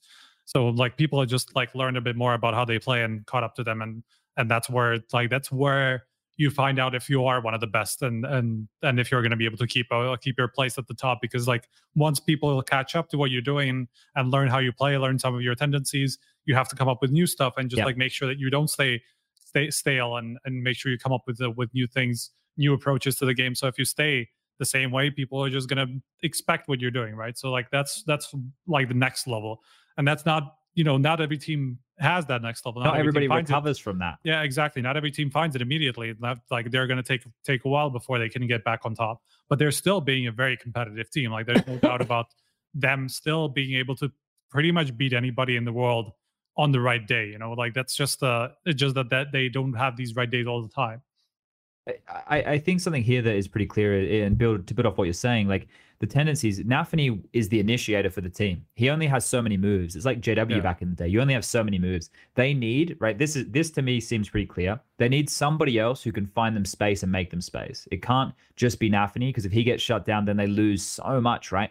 It's kind of like Furia with Art when it was just Art who would go in and he would be like, yeah, but if I die, it's okay. We have like an execute plan behind it or some shit. Right? Like that's all good and well, but you can't operate at a fi- at a five v four disadvantage every single round. So I think somebody else to help find them openings here, and maybe if Ax1Le starts to feel more comfortable on LAN, and they can set him up for, for more openings, or if Hobbit literally just has to take the game by the balls and be that guy to go and do it, then yeah, whatever. Um, I also a little bit curious with Finn not being there. Somebody linked me. I, I spoke about it during one of the casts, and somebody linked me an interview. I think it was Groove with Senya at the major, and I, I I didn't actually watch it, but the sentiment that was given, and I should should watch. it, I should go back and make sure was that uh, they're sticking with Groove for now because there's a different way into which they communicate and address the game with Finn as opposed to to Groove. And obviously they couldn't use Finn at the major, right? Because he's banned. Um, so so there's I, don't know if I don't think they released him. I'm not 100 percent like I'm not inside the little bubble just there of what's going on within the team at that element. But um, I do think that there, there needs to be a handover period because Groove can't do this forever. He can't run the fucking whole organization and coach the Counter Strike team, right? So I think there might be something there with the coaching. There's also these guys on LAN. You know, there's a lot of things there, right? And and I I, I think that they're um. Someone just said Groove is their permanent coach. That's interesting. That conflicts with what was in that interview. I, I could be wrong, right? I don't. I'm not. I'm not going to die on this hill. This isn't a hill that I I, I need to to go to war over. Um, but There's yeah, a- what, need to find a different hill. There's a good comment in chat uh, about like rookie of the year. Uh, I mean, of course, like esports awards does their own whatever shit, but who cares? Not really an actual uh, people discuss thing. Hold on, mate, I Um, won two awards. Don't take those away from Oh, me. I forgot about that. But like, of course, b1t won that. But uh, like sh1ro and all of these Gambit kids are in the same boat essentially. Like, of course, they were playing CS before this, but b1t was also playing CS before this. We're talking about like your first year on the top level. Gambit started late in in 2020, and then into 20, 2021 was the first full year. b1t also joined. Navi around the same time. He was like Yep. the sixth player, right around uh, October 2020. I think like you can say that b1t is fucking insane, but he is also not the main player of that team. Like if you if you look at what sh1ro do- did this year, I think you could even say that he's the better rookie for for this year. I don't know what you guys think about it. Yeah, I mean, I, I generally think that could have been a dis- more of a discussion just because of also b1t. That's a, there's a lot of recency bias with bits because he's been amazing like these last few few months, but it's not like he was great like the first six months or so of. of I mean, he only Like, he actually joined good. in April, I think. Yeah, yeah, of course. But he like even when he was playing, like when he started playing, like on a on a couple of maps, he was o- he was okay, but he wasn't great. Then he when he went full full time with the team, like he was a decent player, but he wasn't the, the b1t that we know now. Like he wasn't the b1t that we saw at the major, like not even close. So like there's there's a lot of recency bias around b1t for sure because he's like that's kind of like the last latter half of the year Hmm. where we've seen him flourish and not necessarily the first part. So like yeah, sh1ro has been way more consistent. There there could have definitely been more of a discussion there. Yeah, I well, I, I that's that's why you guys do the awards. Um, so uh, Right. I mean, I- look, look, let me tell you, like sh1ro's, unless b1t, I, I, I'm not even gonna say because I don't, I don't actually know. don't I'm a- I'm spoil the top twenty. Yeah, I'm just imagining. Better that- not. uh, better not say. No, look, I don't, I don't even know like where either of these players will fall, but I would imagine sh1ro is going to be way higher on the list than b1t because sh1ro's has been amazing this entire year. Yeah. like he's been, a, he's been like a top three- player at three, a top four team. MVPs.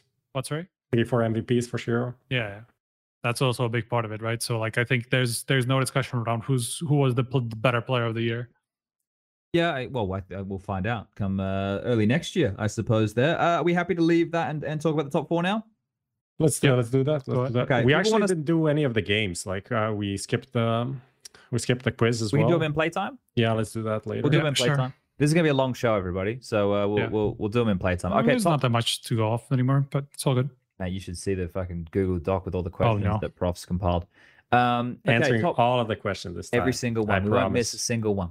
Uh, top four: G2, VP, Vitality, NIP. Uh, I think we we don't have to go too crazy in depth here. I think some of the stuff we can skim over a bit. Like G2, for example, they have Kenny playing Yeah. uh, Can I just start? Okay, I'll Yeah. I'll start at this I'll start this off right because Go like, we've been we've been thinking about like we were thinking of doing like semifinal previews because there's like so much time left lead lead up to the to the actual matches that we just thought that we should do something right. Hmm. So like, but I was thinking like that we should just do like kind of like a whole preview of like these four teams and who has like the best chance of win to win, something like that, something of that of that sort, like more of an angle on on like who has the best chance to win. And if you look at these four, this is such a weird semifinals Oh, yeah, teams, man. Like this is so all over the place because it's basically two fully dead teams in Vitality and G two. NIP who's like been struggling with with Tag and just like really trying to find their place and seeing like if that team is any, any good. Virtus Pro who has just changed and is kind of like seen as the most stable team of the four because they've they've just uh stuck at least with most of the players and they're not expected to mo- to to do any more changes moving forward, right? So like VP are the only like legit team out of these four right now, which is just weird, you know, to to to see at an event. I want to do a bit of a spoiler here for everybody. This is for you guys only, HLTV listeners only. At the start of the event, the winner who we You're cutting out, by the way. Oh, I'm too, too quiet. All right. Well, everybody can hear me, even you in the back. At the start of the event, we pick a winner who's going to win the whole thing. I picked VP. Okay. So I'm feeling pretty fucking smug about things now, looking at the way the bracket is, because I think they're the ones who uh, are pretty well set here to, to, to win the whole thing. But um, yeah, I, I- I agree that- with your general sentiment of the of the bracket. It is a bit, it's it's rough as guts, as we would say. It's Yeah. got a face like a dropped pie, or Look- another fun look, one, one way- face like a okay. smashed crab. There you go. Jump in. Yeah. One way one way you could look at this is this is potentially like G2's best chance to win an event in I don't know how long. Like I'm just saying, like Okay, if you look okay, at this this playoffs bracket and just in general, like what teams are in there and like what the circum- circumstances are, like they could easily beat an IP. Like there's no question about it. Like that's that's that's 100%. And then there's, I- mean, the bottom part is definitely stronger. Like Vitality have been doing really, well despite the rumors and despite the the uh, the the situation that they're in. And Virtus Pro are just a stable team, right? Like we we do expect them to be competitive, right? But like they will reach the final and they will have a chance there. Yeah. G2 or they can definitely Well, they reach the should. final and they have They a chance there. should. Yeah, even should. Now, th- right. this this is the thing. I don't mind if we talk all over the place. Like, we don't need to talk too much Yeah. about the performances and all these things because the keys are the, the keys here are a little bit different, right? Like, what what, what are we gonna say if we talk about vitality? You want us to talk about ZywOo some more? Is that what you guys at home want? Because uh, Exactly. like, we, there's no point us talking about that. But one thing we can say, Jonas, I hope you're watching. Can we stop? Can we stop the games? Can we stop the games? The language is something that we know is an issue within the team. Yeah. es3tag has said it's an issue within the team. It's okay. You can, you can, we can, we can be friends. We can say the language is an issue. es3tag is still an upgrade from LNZ, right? But we just need to be honest with each other, guys. We need to be honest with each other. As I go purple now, the purple cam of honesty, we call this one. Here. but we we need to just talk to each other because for us to talk about it actually helps you. If we say, yeah, there's a language issue, right? Was it a great decision to bring him in knowing there was a language issue when the season? Well, that's debatable. But the way that we talk about NIP, right? It, we can, th- if if there is shortcomings, then we go, wow, there's a language issue. Tag, he's going to work hard. He's going to fix it because he's that type of guy. He will fix it. I guarantee it.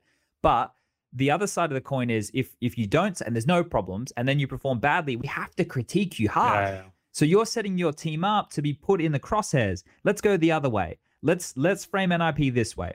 The team this entire year has not had a consistent roster. You bring dev1ce in, he has to play with two individuals who are from the academy team. That's not the way to set up a championship level team. That's not a way to have your players feel consistency.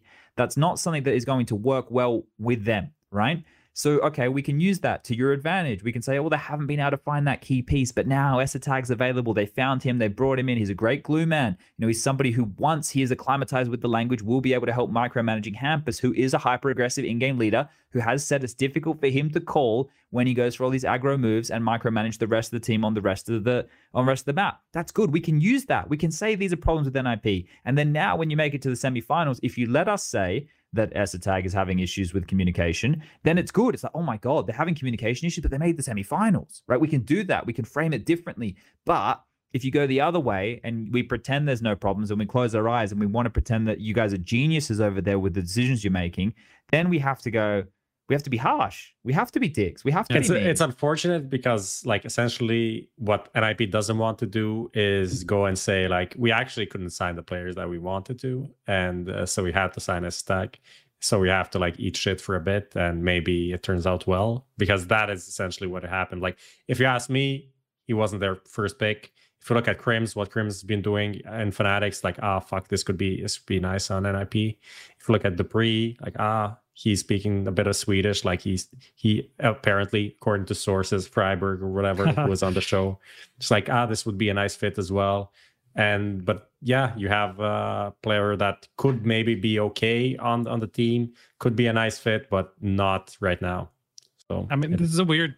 This is a weird conflicting approach, right? Because like you kind of want don't want to put so much pressure on your team by saying some of these things that there's no problems you know because like that puts a lot of expectations on them from the outside. That puts a lot of pressure on the team. But at the same time, you don't really want to admit that there's issues because of partners and stuff like that, and like that the team isn't as great as you would hope it to be, right? So like that's it's just like I hate it because like I'd rather just fucking learn what's going on inside the team rather than just you know have to guess at it and just like get different information from different pieces from the team and stuff like that, right? So I'd rather if, if people were just a little bit more to a little bit more honest about what's going on. Um, but yeah, whatever. This it's just going to be the same same thing no matter what we say. So well, they, they have a whole week now to prepare, right, for their semi-final. So there's no reason that they couldn't win against a G2 that has a stand-in, right?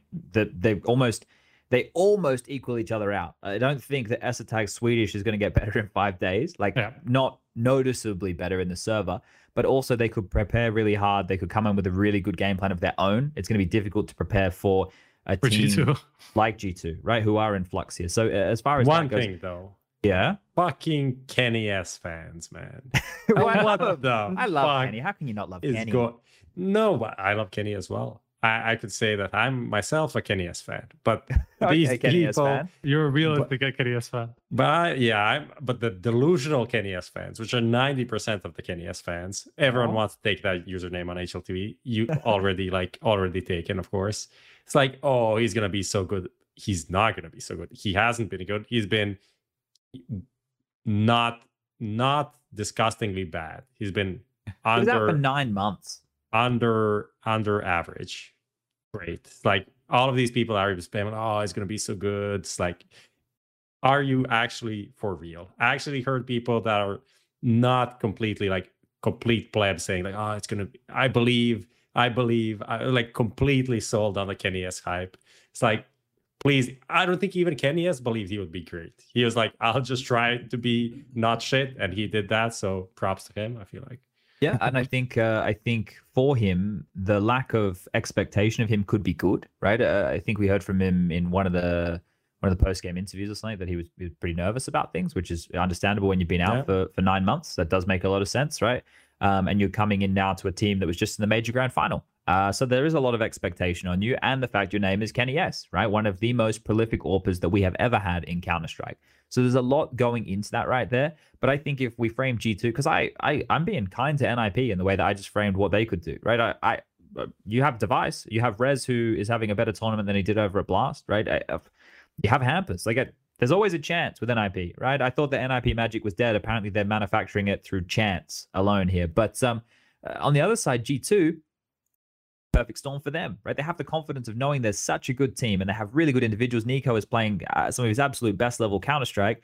Um, and then around him, you have you, AmaNEk changed positions uh, back to what Nex is doing. So now Kenny takes the AWPing role. So AmaNEk, unfortunately, again, continues to change up his play style uh, for the betterment of the team. you'd likely have NiKo doing the calling. I learned today from JACKZ that he's doing the pistol rounds. Um, so like you, you have all these different elements going on within the squad, right? And and this team right now with that the pressure that's going off themselves, the fact they made it to the top four, they're probably content with that. But there's no reason they can't win the event either, right? This is the situation we're in where we we have four teams who all could win the event. Um, it means different things to different teams, right? So I think the G2, just based off of what they've achieved, their system's still there. One of the things they don't have is their coach maLeK with them. He's gone now. Swanee's here with them in the building. So that, that's a difference maker right there for G2 as well. But just on them, like they seem like they're having a great time, right? And that's good. Yeah. This is probably a really good event for them just to kind of relax a little bit and have some fun with things. So I think for G2, I, I would like to see them go into the final because I would like to see, like, imagine if they get there, Kenny gets an extra five days to play a deathmatch and looking good on the AWP, and then fuck, bang, Kenny on the AWP, and then Prof can become the delusional Kenny S fan again and maybe not be so delusional, right? So I've got a little bit of like a this event, right? Like it's just so weird. Yeah, man. like it's so weird. Set, it's like, ah, yeah, it's whatever. That's There's sort of like uh, nobody's going into this event and and like putting shitloads of pressure on them to do really well. Maybe like Gambit, you could look at Gambit. They probably heroic, do. maybe heroic, yeah. But like out of these teams who actually did make it this far, like Virtus Pro, I guess you can make an argument for because like they now they they are the team with the pressure on because everybody around them is shit or just like in a shit they position. pressure you know? in the playoffs, yeah. There's a lot of pressure on them in the playoffs. Like out of all these four teams, they're the only ones who do have pressure on them now. Because NIP, they've done already okay enough for like the situation they're in. They're fine. Yep. G2 don't give a shit. They they just they're changing like they have Kenny S and they're changing uh, the team anyway in the next year. Vitality, I just could apparently. I mean, come on. I don't know. I don't know. I mean, I don't know for sure who's who's leaving, who's coming in, but they're changing some things for sure. Like I, hope, I don't like, even know what it is exactly, but we're I so, just know we've got so much conviction on this stuff, don't we? We're just, yeah. We'll, like the thing, the thing is, is, we've been saying it for half a year, but like we we all know it's been leading up to it for a long time. So it's just it's got to happen now. What if they beat G2 at the global finals next week? Beat G2? G2 uh, sorry, G2? beat Na'Vi. To be right. honest, G2 is G2's biggest problem. So True. Uh, but yeah, that's that's just like what's weird about this. Like G2 are just like zero pressure. Vitality are zero pressure. They're just like playing whatever they want, right? They still like want to win. Just yeah, yeah, No, I'm not saying I'm not saying they don't want to win, but it's almost good for especially G2, who I think have had some of these mental issues where just like there's a lot of pressure on them because there's a lot of expectations, you know, and now that nobody really gives a shit. They've just like are playing kind of like a not even not really a mixed style. They're still playing with some sort of a system, but obviously like NiKo was calling now and just like a different system. Like Kenny S is a uh, is suddenly in the team while AmaNEk is also in the team. So like AmaNEk is just like going back to more of a more of the, the rifler role that he had before, sometimes hopping, right? So it's just like the the entire team just works entirely differently compared to the last event. So they they just don't really care and so like that's that's the weirdest part about this uh, this whole event in general like there's just two teams who care about this event and everybody else is kind of like in flux I, I want to just use this as a as a springboard just to quickly talk about something we mentioned it a couple of episodes ago i want to mention again for all of you at home once more we need to inform you better. So i want you to listen. I want you guys to listen. Everybody open your ears. I saw some questions today about why the major isn't the final event of the year. The major should be the final event of the year but it is not the final event of the year because back a couple of years ago, uh, the players were contacted about when they thought the best window would be for majors, and they decided to be in the middle of the seasons. That would be the best because they didn't want it to be at the end of the seasons because they'd be too burnt out. Fatigue and whatever. Yeah, so that just means that that's bad management of events, right? To me, that makes sense to have the majors right before the player breaks in the middle of the year and right before the player breaks for Christmas. And I hope that if people are listening at home, that you guys can use your influence to encourage the players to use their influence, to encourage Valve to use their power to move the majors in the future to a window of time that makes sense. Because right now, with this situation of teams being having to play these events with this, that, and the other, and we're going, oh, you know, it's a weird bracket. We want to avoid this. We want this to be the pinnacle, and then we want it to stop, and then we want to start, and then build up again. We don't want to have this type of scenario go on down. Yeah. Um, Someone in the chat said that Hunter said they won't change their rooster. Uh, it's yeah, on. but there was kind of like it was This also was- like there was like a an interesting word there that I think was maybe a bit of a slip from Hunter because he said yet. There was like a yet it's- somewhere in it- there, you know. there was uh, there was an article and then there was an article with the full interview and then you read the full interview and you see like he said like ah we don't have any plans yet. And then the guy was like oh so are you changing your roster? He's like oh we're not changing our roster for now something like that and then that for now part is just like not in the headline and people lose their minds uh If anything, like it should have been in the headline because that out like that's that's the hint that they will change at some point soon. yeah i wouldn't i wouldn't uh, take too much from that yeah exactly say. like that's just um i think like it's kind of like an uh, like a um like an open secret that they will be changing same with vitality you know that there's a an actual report there i think with g2 is just not as set in stone as as who will even be leaving the team let alone joining them because there's just like a lot of teams are in flux right now like a lot of players are just like looking for opportunities and a lot of organizations are just like asking for a lot of players so like there's the there's been the G2 m0NESY rumor from Nell forever now. Like he's been reporting on it for like four times about like the status of things and the negotiations and stuff like that. And like the latest is that is that uh like they've It's- agreed on a buyout, but not necessarily all the all the all the clauses or whatever. So like there's there's just still a lot of uh, a lot of delay on that one. So obviously like there will be some changes. We just don't know what they will be and when they will happen exactly. fact they're dealing with uh, G2, who loves an interesting clause in the contract. I don't know if you guys saw over there with the League of Legends stuff. I, I don't know the player's name. Oh, yeah, but, I don't know uh, if I don't know if that's even true. I know like a lot of people say it, but like I don't know if that's I think it was true. I think the le- I think Riot came out and said we we're not going to enforce this. Like do whatever the fuck you want. I think. Yeah. Yeah. So No, anyway, I- yeah. I think the it was we'll leave it for now, but in the future it won't work. Something like that. I think that was the that was the ruling. okay. But uh who do you think is gonna win the event then? I have Big. an interesting interesting stat from Okay. uh, I, I stole it from SEO on Twitter. He pointed out Jame's death death per round stat. Yeah. Can you guess it? Yeah, it was like 0.45 or something. What, what did you say, Spunj? 0.55. No, it was 0.38. Oh my Oh. god. Oh, and the ne- second second best is qikert at 0.4054 and doesn't Shi- die. and sh1ro 0.57 so like Yeah. 0.57 is very low that's like oh this is amazing so how long James- was Jesus in the grave for before he came back to life? Was it three days or something? Three days? I don't know. yeah That makes sense. 0.38 was it? Whatever. Uh, we're close. Ni- nice try nice try Yeah, nice yeah. try i'm just saying that's fucking amazing but yeah i i see a g2 win i see a virtus pro win i see a vitality win i don't see an nip win no fucking way not gonna happen uh but but however it goes like uh, maybe an uh NiKo mvp first one for this year ZywOo mvp first one for this year Jame MVP also be, would be a first one for this year, but even though it could be like YEKINDAR, it could be anyone uh, from those teams, but these are the kind of the obvious obvious picks. Yeah. So Well, would it's be not going to be anybody else from Vitality. Let me tell you that. yeah, Let's- unfortunately, not gonna happen. but Let's, okay. Yes. Yeah, go for it, Striker. no, I, I don't know if we wanted to ask like good to, for us to put our money on somebody. I, I was going to go with Vitality, just not to go with the obvious Vir- Virtus Pro one because I think Virtus Pro is the one is the team who should win, right? Like they're the only they, they're the With one the team. Yeah, exactly. Yeah. Like they're they're the one team who has the most uh who has the most to lose essentially, and that, that this is kind of their event to lose in a- in a sense because of that. Uh, but at the same time, like Vitality have been showing way too high of a level for me not to believe that they will beat Virtus Pro and whoever they meet in the final. So I would I would actually go with Vitality on this because I don't think I think it's going to be one of those two for Yeah, sure. think Whoever that- wins the semifinal, I think wins the, the event. Okay. Okay. I don't think, a- as much as I said, like this is G2's best best chance to win an event th- this year and whatever. I think it's still going to come from the bottom side of the bracket because I think that's way stronger than G2 or an IP.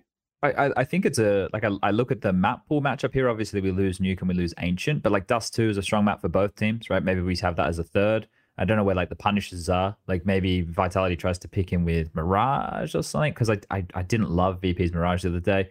And it got overpass there that maybe VP want to go with. They're always got the the you know the strong Buster lurk. Uh, Hey, and did we know this? I I have this from I don't even remember who said who told me this. Shox is doing pistols for Vitality and has been for a long time. Oh, Like he's the he's the one in charge of pistols apparently. I didn't I've been know told that. this. I didn't actually check with the team yet because I heard this pretty recently. But I wanted to, to ask about this from uh, uh, Not the team about familiar this because this. apparently what sorry? Not familiar with this. Um, yeah, I just remember talking to somebody. Was it a blast or was it at the major even? Yeah, I just uh, maybe I- maybe someone said in chat Apex said it. Apex said that on confirmed. So maybe Did he say that? I don't know. I don't know. Maybe he did. It's in some interview. Maybe we kind of like glossed, glossed over it. But I heard it very recently, like a couple of couple of weeks ago or something like that, a few- weeks ago. So I was just curious if this was like public information that I just somehow completely missed and just like heard for the first Well, it's time last public month. now. But yeah, apparently.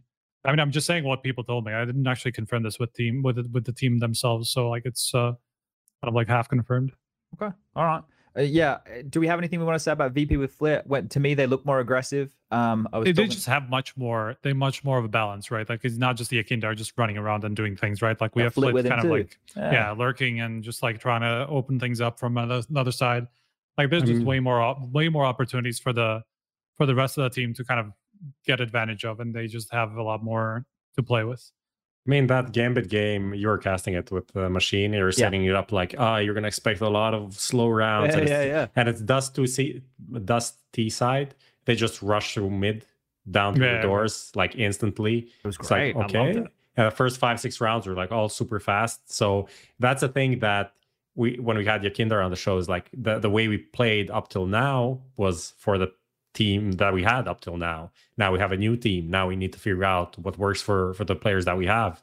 And it kind of makes sense to play more of this like more loose, more aggressive style when you have these players that everyone can frag. Like just individually, Literally. they're a super super sick individual roster. So I But- FL1T has been playing amazing too. That's a big part of it too. Like it, that, I think everybody's everything's kind of coming together for them. I feel like because they just have all three of the key players delivering, right? Like you have James on his like usual level, you have FL1T, and you have YEKINDAR, just like all of them on a really high level. So I think, yeah, that, I I'd probably say that they would win the event if it wasn't for um Vitality. if it wasn't for Vitality. Yeah. Okay. Uh, we happy to jump into the playtime now, boys? Yeah, sure. yeah, let's go. All right. Let's Let's go to the playtime. Roll the bumper, Lucas, and we'll get into some of these fun games.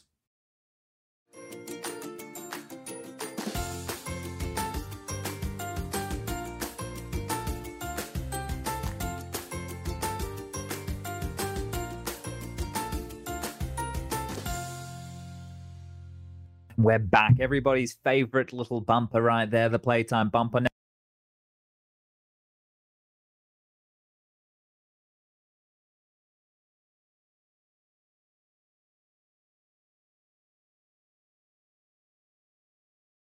Can't hear us. Yeah. What happened. I clicked a wrong button and nobody could hear anything. That's all right. We were talking about how you disconnected from TeamSpeak and how that nobody could hear us, but you can, you can hear us now, right? Everyone Yeah, can hear us. yeah. Okay. Um, can Lucas? Let's get into these games. Let's do. Uh, should we do the quiz first? Uh, let's do let's do the quiz. yeah. Okay, do the quiz, Lucas. No, can you- actually, let's let's do the The matchmaker? The, the matchmaker, yeah, because it's connected to Teams, and then we Pick can do one. the quiz. Okay, let's do the matchmaker. Okay. Lucas, send me the link over onto. Uh, or actually, Prof, do you have the link? 'Cause No, you I don't can have do the clicking. All right, send me the link on uh, on uh, Discord or Rooney. I can do the clicking though, Yeah. if you want. Do we all do it together again, or just- Yeah, well, let's Okay. do it together.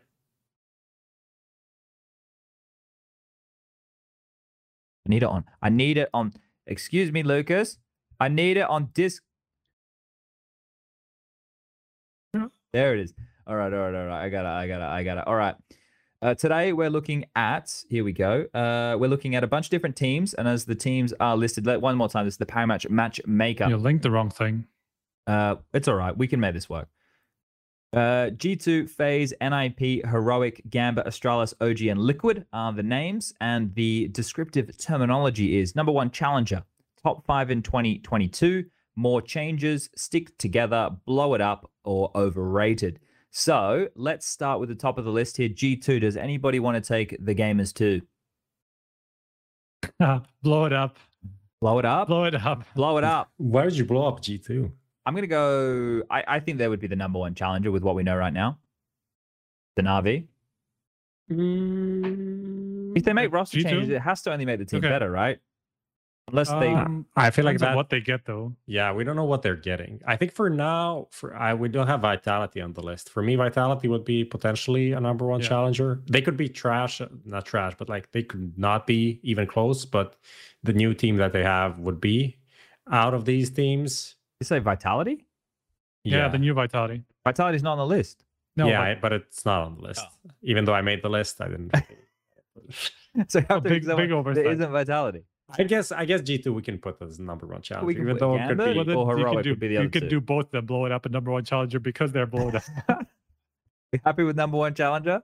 yeah, I mean, I think I think out of these okay. out of these, what is it, two, four, six, eight teams? Uh, that, yeah, I think G two might be the one. Okay. Okay. All right. That's a safe Okay. one.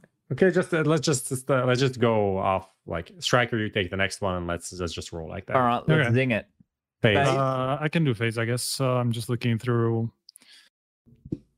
Uh, I mean, they're not even overrated, are they? Because the, it's just that they're at this point they're just in this weird spot where they should be better than they are, but they're not. You know, so like everybody thinks that they are good, but they're not at this at the level that everybody's expecting expecting them to be. So it's if, if anything, yeah, whatever. They're just uh, not overrated, right? It doesn't really fit for them. I Make mean, there's changes? this whole exactly there's this whole like ropz like if they get ropz instead of Olaf, like that's that that is a really hard team to argue with. Like that's a really fucking stacked roster.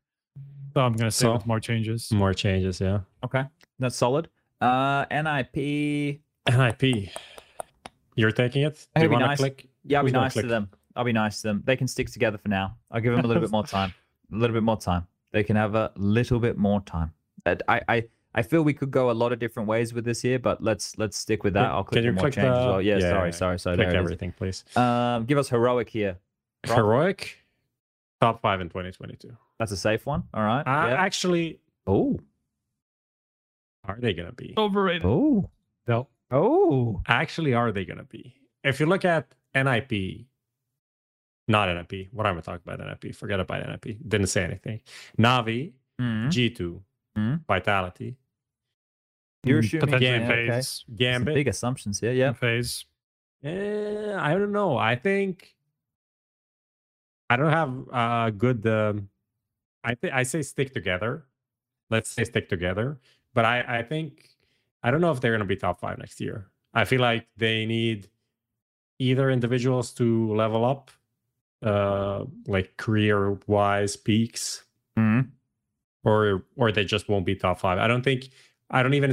I don't even So think. Oh, they, they need to make a change or like the, the roster makes sense, but I feel like next year is going to be more competitive. And if they don't like step up and they don't feel more comfortable on LAN and all of this shit, I think it's going to be hard for for them to be a top five team. Okay. So overrated. No, I think just let's just go for, for stick together Okay. because I don't see a reason to change, and I don't see a like a meaningful change that they can make right now. Okay. Uh, striker Gambit.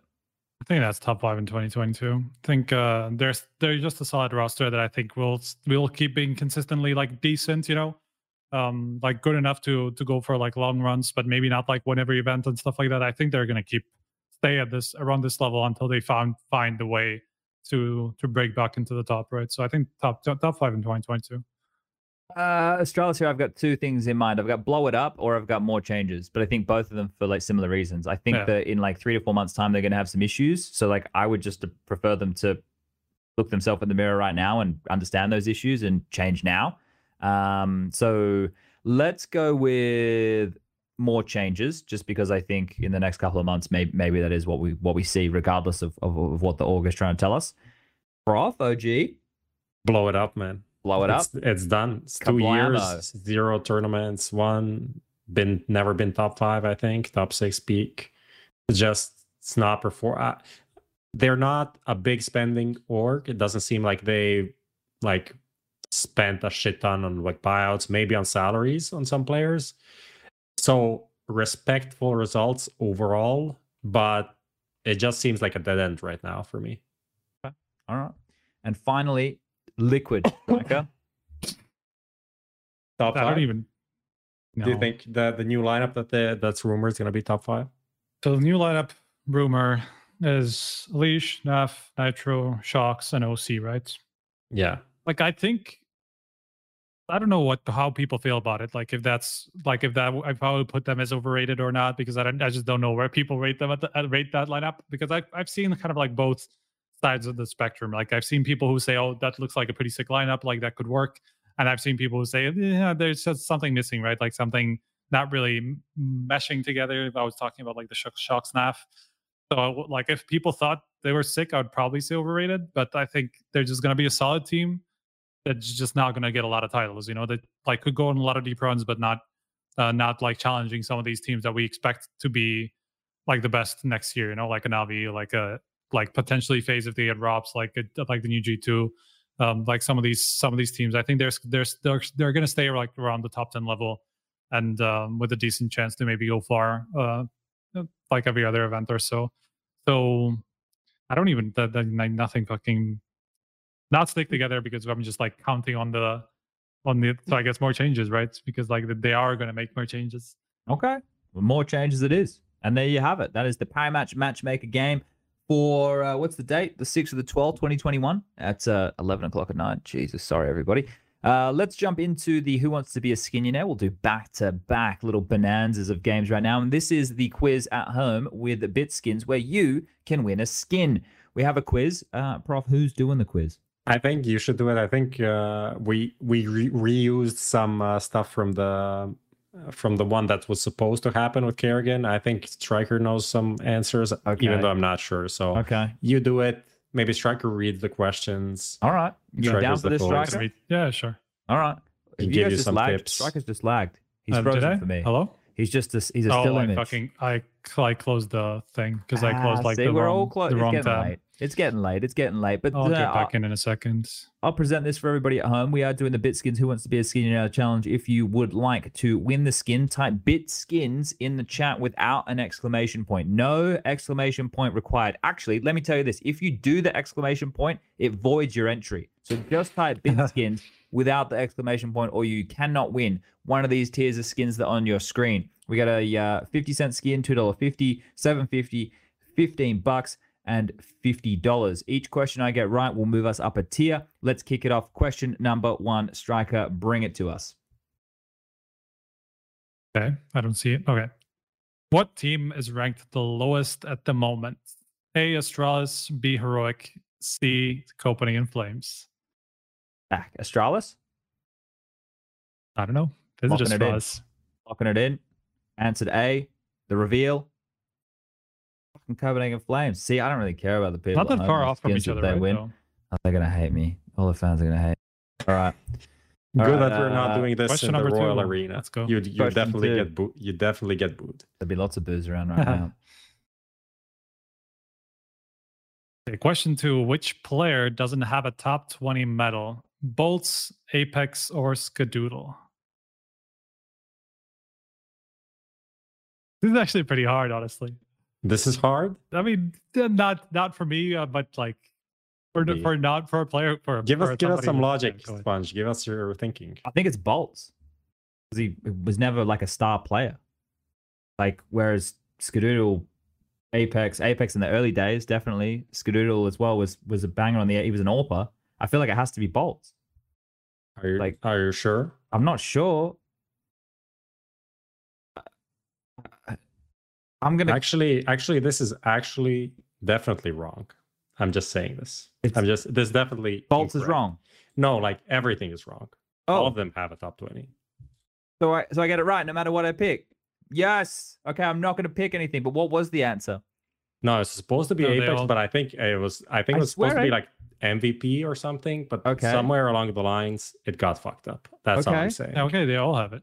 Actually, Yeah. I thought- Nice. I actually That's thought why- Skadoodle didn't, but he was top, he was twentieth. That's why it was so hard. It was Yeah, actually Okay. because it was incorrect. Okay. All right. All right. I got baited in there. What, where did boltz come when he won it though? He must have been like, like, seventeen or ish, like somewhere bottom bottom end. Yeah. Okay, That was alright. the 2016 was it? No. sorry, I. boltz. alright, uh, God. Question three. Okay, one of these players stood in for NIP in CS:GO. Who? JW s1mple code zero. Okay, he already locked it in. s1mple.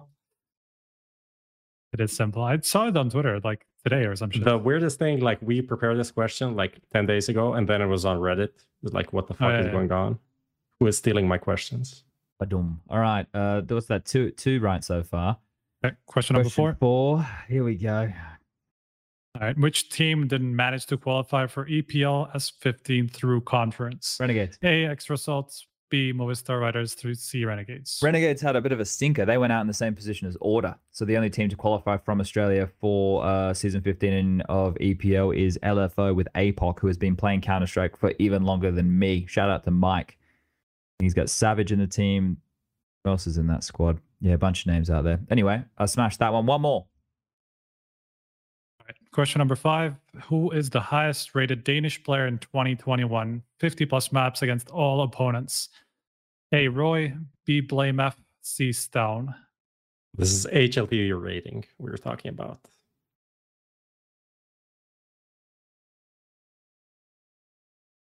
Against all opponents. roeJ then. Already got fucked once with the Copenhagen Flames one. Blame complexity was in a rough spot, and and and they were doing a lot of losing. Down, he's he's had a lot of good teammates around him. He's only started to like flourish as looking like the star recently. So so I I I. uh, I don't know. I don't know. This, is bait. This is. I, I feel like this is like double bait. Like I would also say roeJ, but I think it's like a double whammy. You know, I don't know. Go for a gut Spunj. Stop. Was it wrong? yeah. Thanks, was Mr. wrong. Striker. Sorry, bro. I mean, I, I actually would have like my second choice would have been blame that fight. Actually, Yeah. Y'all. Okay. Y'all Sorry, up. everybody. I only I only managed to unlock the third tier of uh, the Who Wants to Be a Skillionaire Bitskins challenge. And uh, the, can you guys read out what name Lucas posted in the chat as the winner? Grizzly underscore MTR. I'm sorry, Grizzly. This is the best I could do for you, mate. But I hope I hope that this is something that you can work with. So Grizzly underscore MTR. You've won, but you haven't won all the goodies right there. So uh you've been oh, he's been followed oh, since 2019. That's nice. He's been he's been a supporter of the show for some time. So OG. thanks, Grizzly. I apologize once more. I'll do better. I'll uh I'll, I'll see if I can do We have some next time questions. Do we we? have 10 questions. We need to answer all of them as we promised. Nice. Here we go. Okay, we'll but we'll do them quick fire style. We'll just Yes, sir. do one each. We'll start One with each. Spunj, Striker, then me, and let's go. Um, let's see if this is uh discuss the rumor that G2 is listed in Alexi B that we have. Okay, minus Lucky plus Valde if gla1ve wanna keep the op. Spunj, what do you think? That's not a question, but doesn't matter. I think that they need a star AWPer just because of what Glaver said before. Uh, so I think that he probably legitimately thinks that, and I think if you want to be a top tier team in the current meta, uh, the AWP is is the most sought after role and is the star role. So you need somebody who uh, who, who can be solid in that. So I, I think uh, I can understand why you'd want to add Valde to to Astralis. He's a solid player, and he was the the man that should have gone there if they ever needed a player a couple years ago. But now I think that they they need to prioritize an AWP player. Yeah. I mean he's a Xyp9x replacement or or whatever. But, But sits there for a couple of years now. So Yeah. Uh, here we go. For Striker, thoughts on current CT sided results? Did everyone's T side get weaker, or did the A1S buff really change the meta that much? And there's think- another another another thing that people asked was about, oh, is it all of these dead teams? Why or the reason why people have worse T sides? No, I don't think it's all of that teams. I don't think. Yeah, I think it's just the the, uh, the M4 honestly, because I haven't seen people really change their approach. Um, overall, I just think yeah, I just think CT sides are just way stronger compared to before, just because of the A1s. It's just also like the lack of like I've seen so many situations where like people just don't know where they're being shot from because of there there being so many silencers. You know, like there's just like three different crossfires and you have no idea where you're being shot from, and you're just like looking around and you just don't have that half a second, you know, where you should be able to to tell, but you just don't, you know. So I think that's a big part of it. Okay, says uh, Bart asks, what are your, your guys' thoughts of ex CSGO pros coming back from the Valorant spell? you think they left CS:GO because of the money, more opportunities, better game, etc. And why do you think we already see them returning? I think this is. By the way, if someone wants to th- like add in after someone answers a question, that's also for like up to, up for grabs. It it is allowed. We're allowing that. Nice. Uh, I think the the one of the main reasons is like the major and it, people actually seeing like arena events and all of these things, which kicked kicked in this um, just feeling of nostalgia for for players. A lot of people left because at the time it was very stale. Corona, we didn't know what's gonna happen. CS is dying, the f0rest is leaving, and whatever. so I feel like some players, especially those that didn't find a lot of success in, in Valorant or that were very successful in CS and are not successful in Valorant, are gonna be more attracted to come back than let's say a, a person that never did anything in CS and left, right? And they are now a, almost a Valorant, a Valorant native almost. So I think some will come back. I think uh, there is while we were on the show, autimatic tweeted like I'm looking forward to playing with Steel, Yeah, yeah. who was signed for T1 and Valorant. So yeah, uh, that's. Uh, I think some will come back, maybe not as many as we we think right now. Okay. How about that? Uh, at Spunj. During most of his interviews, s1mple talks about how Navi as an org is the best organization ever. What does an org do and provide for their players, and can it affect the pro- performance of players in game? So something that people need to consider here is s1mple looks at Navi with rose-colored glasses because it's from his region. So the fact that he has Navi on such a high pedestal is because when he was growing up as a kid playing Counter-Strike, Navi was the team back with Zeus, ceh9, Starix, Edward, and markeloff. And to him, he idolizes, or I would assume, I don't want to put words in his mouth, I would assume that he idolizes idolizes what they achieved. So that organization holds a very special place for him. But on the other side of things, if you were Navi and you had s1mple in your team, you would treat him like a god, right? You would do whatever you can to make sure that this guy's happy, make sure you facilitate everything you can while upping him and his personality and his sponsored deals and all those things. Look after him, look after his family, make sure that everything in s1mple's life is as good as it can be. So the greatest player to ever touch Counter Strike is very content. So when he says those things, it's coming from those two angles. It's likely tainted, but I'm sure that over there, great, right? I, I don't know what it's like to be a part of Navi. They seem like they're a very big family, right? You see them traveling to these events. They seem to have uh, 15, 16 people with them. Um, in terms of the region that they're in right now, they are the powerhouse. So I, I think that it comes from that perspective, right? Uh, uh, he he seems loyal, simple to this team as well. So I think it's it's a good give and take. Um, but in terms of what they do, right, you think about how this organization has been a pivotal part of his growth as a human being. So there's a lot of factors that you have to consider like that. Um, helping him become the best version of himself. And I know that sounds like a pretty wanky thing to say, but legitimately, I believe that is what they've helped contribute to. So, uh, yeah, there you go. Um, was this question for? Is it me? No, Me, I think. it's for Striker. Has the game become become too professional in a way? I know that I'm not alone in saying this, but I miss the days of trash talking and open space land setups. Or am I just wearing nostalgia goggles? I think I mean it, it would be a bit naive to expect it in these days just because of how much money is involved and how much like partnerships rely on like kind of public relations and stuff like that and just like looking good in front of the fans.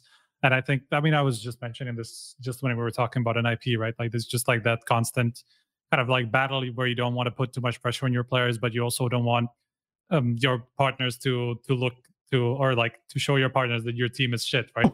or like in a shit spot. You know, you just want to always bring out the positivity and stuff like that, and that also goes along with the professionalism. Which, like I said, I I'd rather if everybody was being at least a little bit more honest. I'm not saying say everything about what's going on with your team, but at least you know when your team is dead, vitality, then maybe you should say it, right? Like you don't let your team act like try to act like nothing's going on when even though like even they've kind of like gone and pretty much confirmed all the rumors by what they've been saying in their interviews and stuff like that.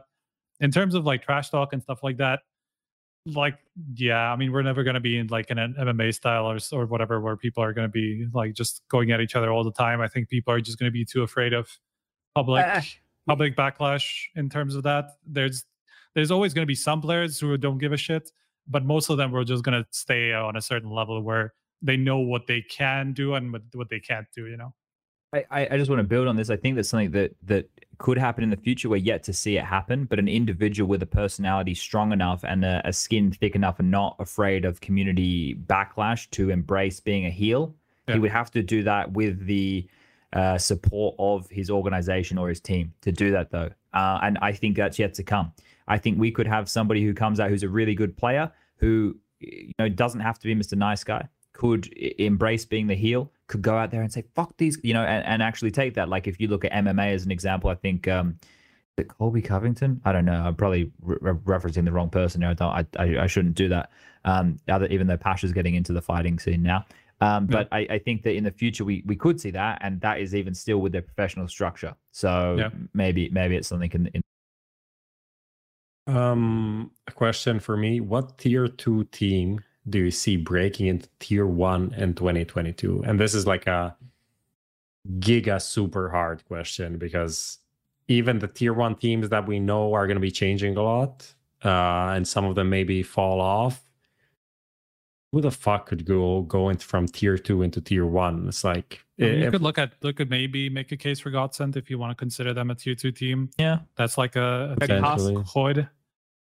Um, potentially like an extra salt yeah. Mad Lions. Like I don't see, I don't see, I don't think, I don't think a team will will make that uh, like jump.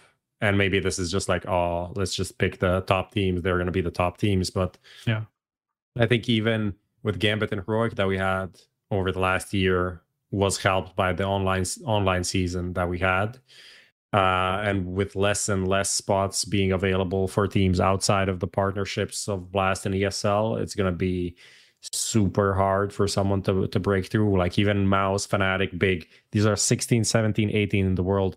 These are partner teams, right? So mouz will probably rebuild and have a different lineup next year, but what's going to happen there, I don't know. I, Hmm. I, I, I feel it feel it's very, very hard to hard to see a team like even like Eternal Fire who have like good players and now are playing kind of okay to to make anything happen.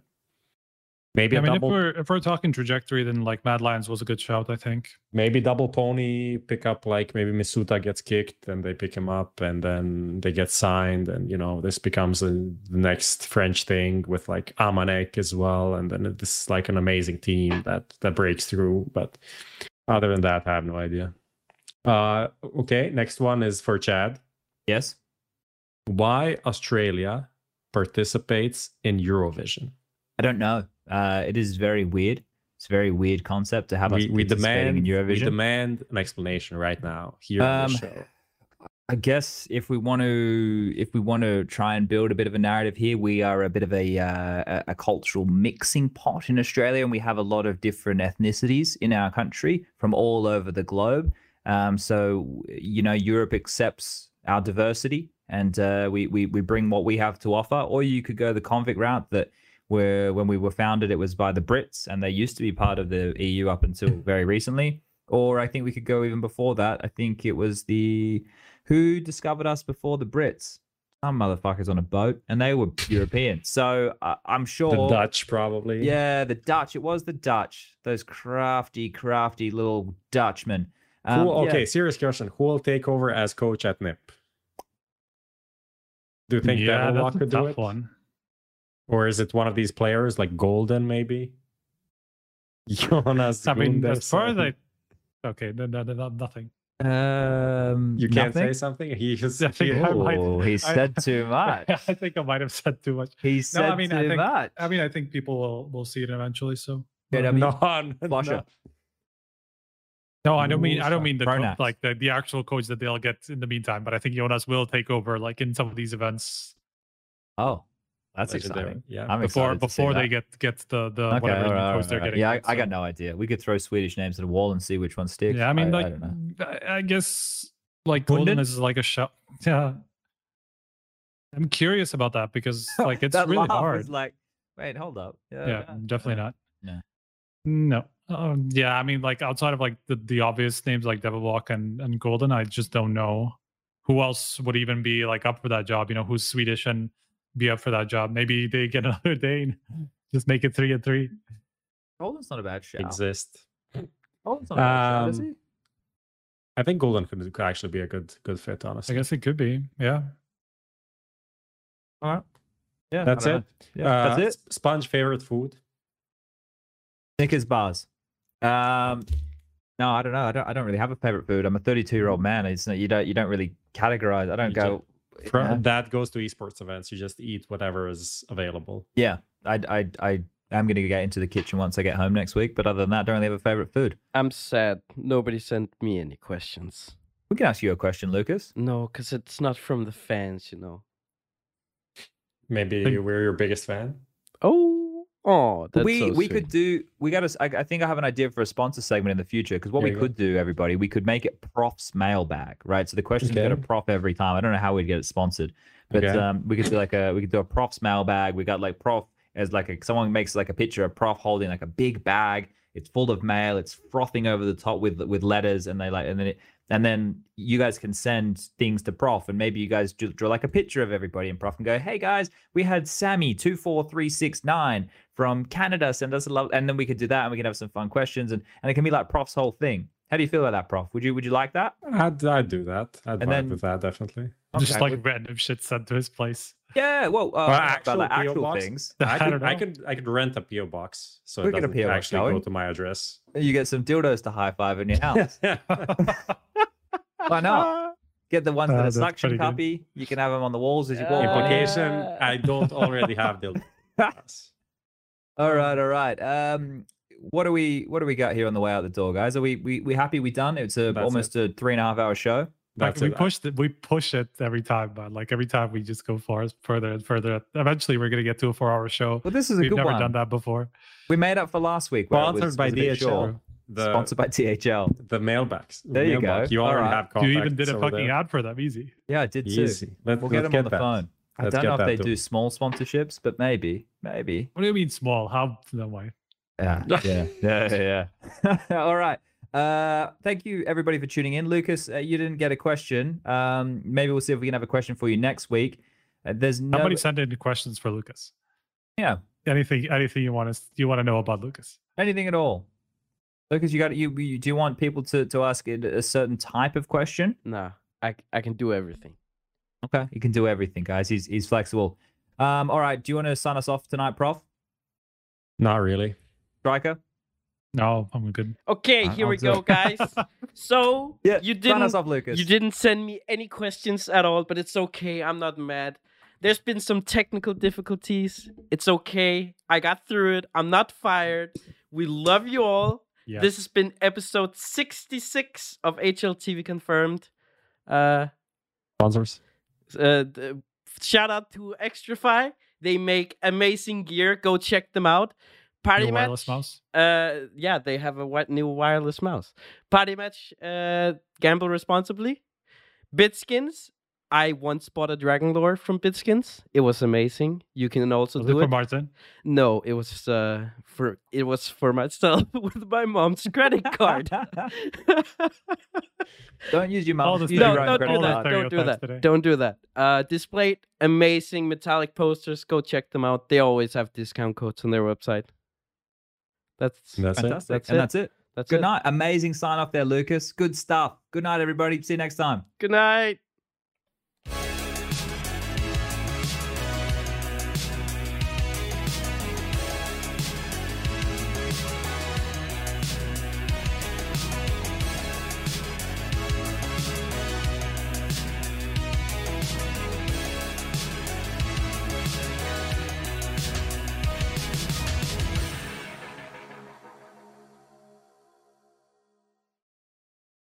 Add some fun to your space with Xtrfy, designed in Sweden with focus on quality products built on experience. You're looking at Project 4, their fourth generation of products with super cool colorways to stand out, with matching sets to satisfy with a solid B4 bungee, lightweight ergonomic M4 mouse, the K4 keyboard is fantastic, all of which are performance focused, and finish it off with colorful GP4 mouse mats that are bold in design and smooth on the surface. The retro theme in particular has got the feels. Complete your setup with Xtrfy. No regrets, guaranteed. I'm in the house and sector clear, but there is the window. Hate this badge. I'll take the fire through the pillar, whatever. Play with Parimatch. Parimatch. Parimatch. Your esports teammate. Stuck ranking up? Lost the motivation to grind? Bored of clicking heads on aim maps? Get some color into your game. Bitskins.com. Buying and selling skins made easy. Tons of payment methods and instant cash outs. Just choose your dream skins, select your preferred payment method, and start grinding again. If you want to play like the pros, you gotta look like the pros. The nice thing about Displates are super high quality and very easy to hang up. All you have to do is mount the magnet they provide you, then just stick the poster on the wall. Every art piece they offer is super collectible and looks great no matter where you place it in your house or room. Another wonderful thing about Displate is they also look after the environment. Every poster someone buys, Displate will plant one tree. They have already planted over 14 million trees and they're still planting. So you're not just getting an awesome poster, you're also helping the environment.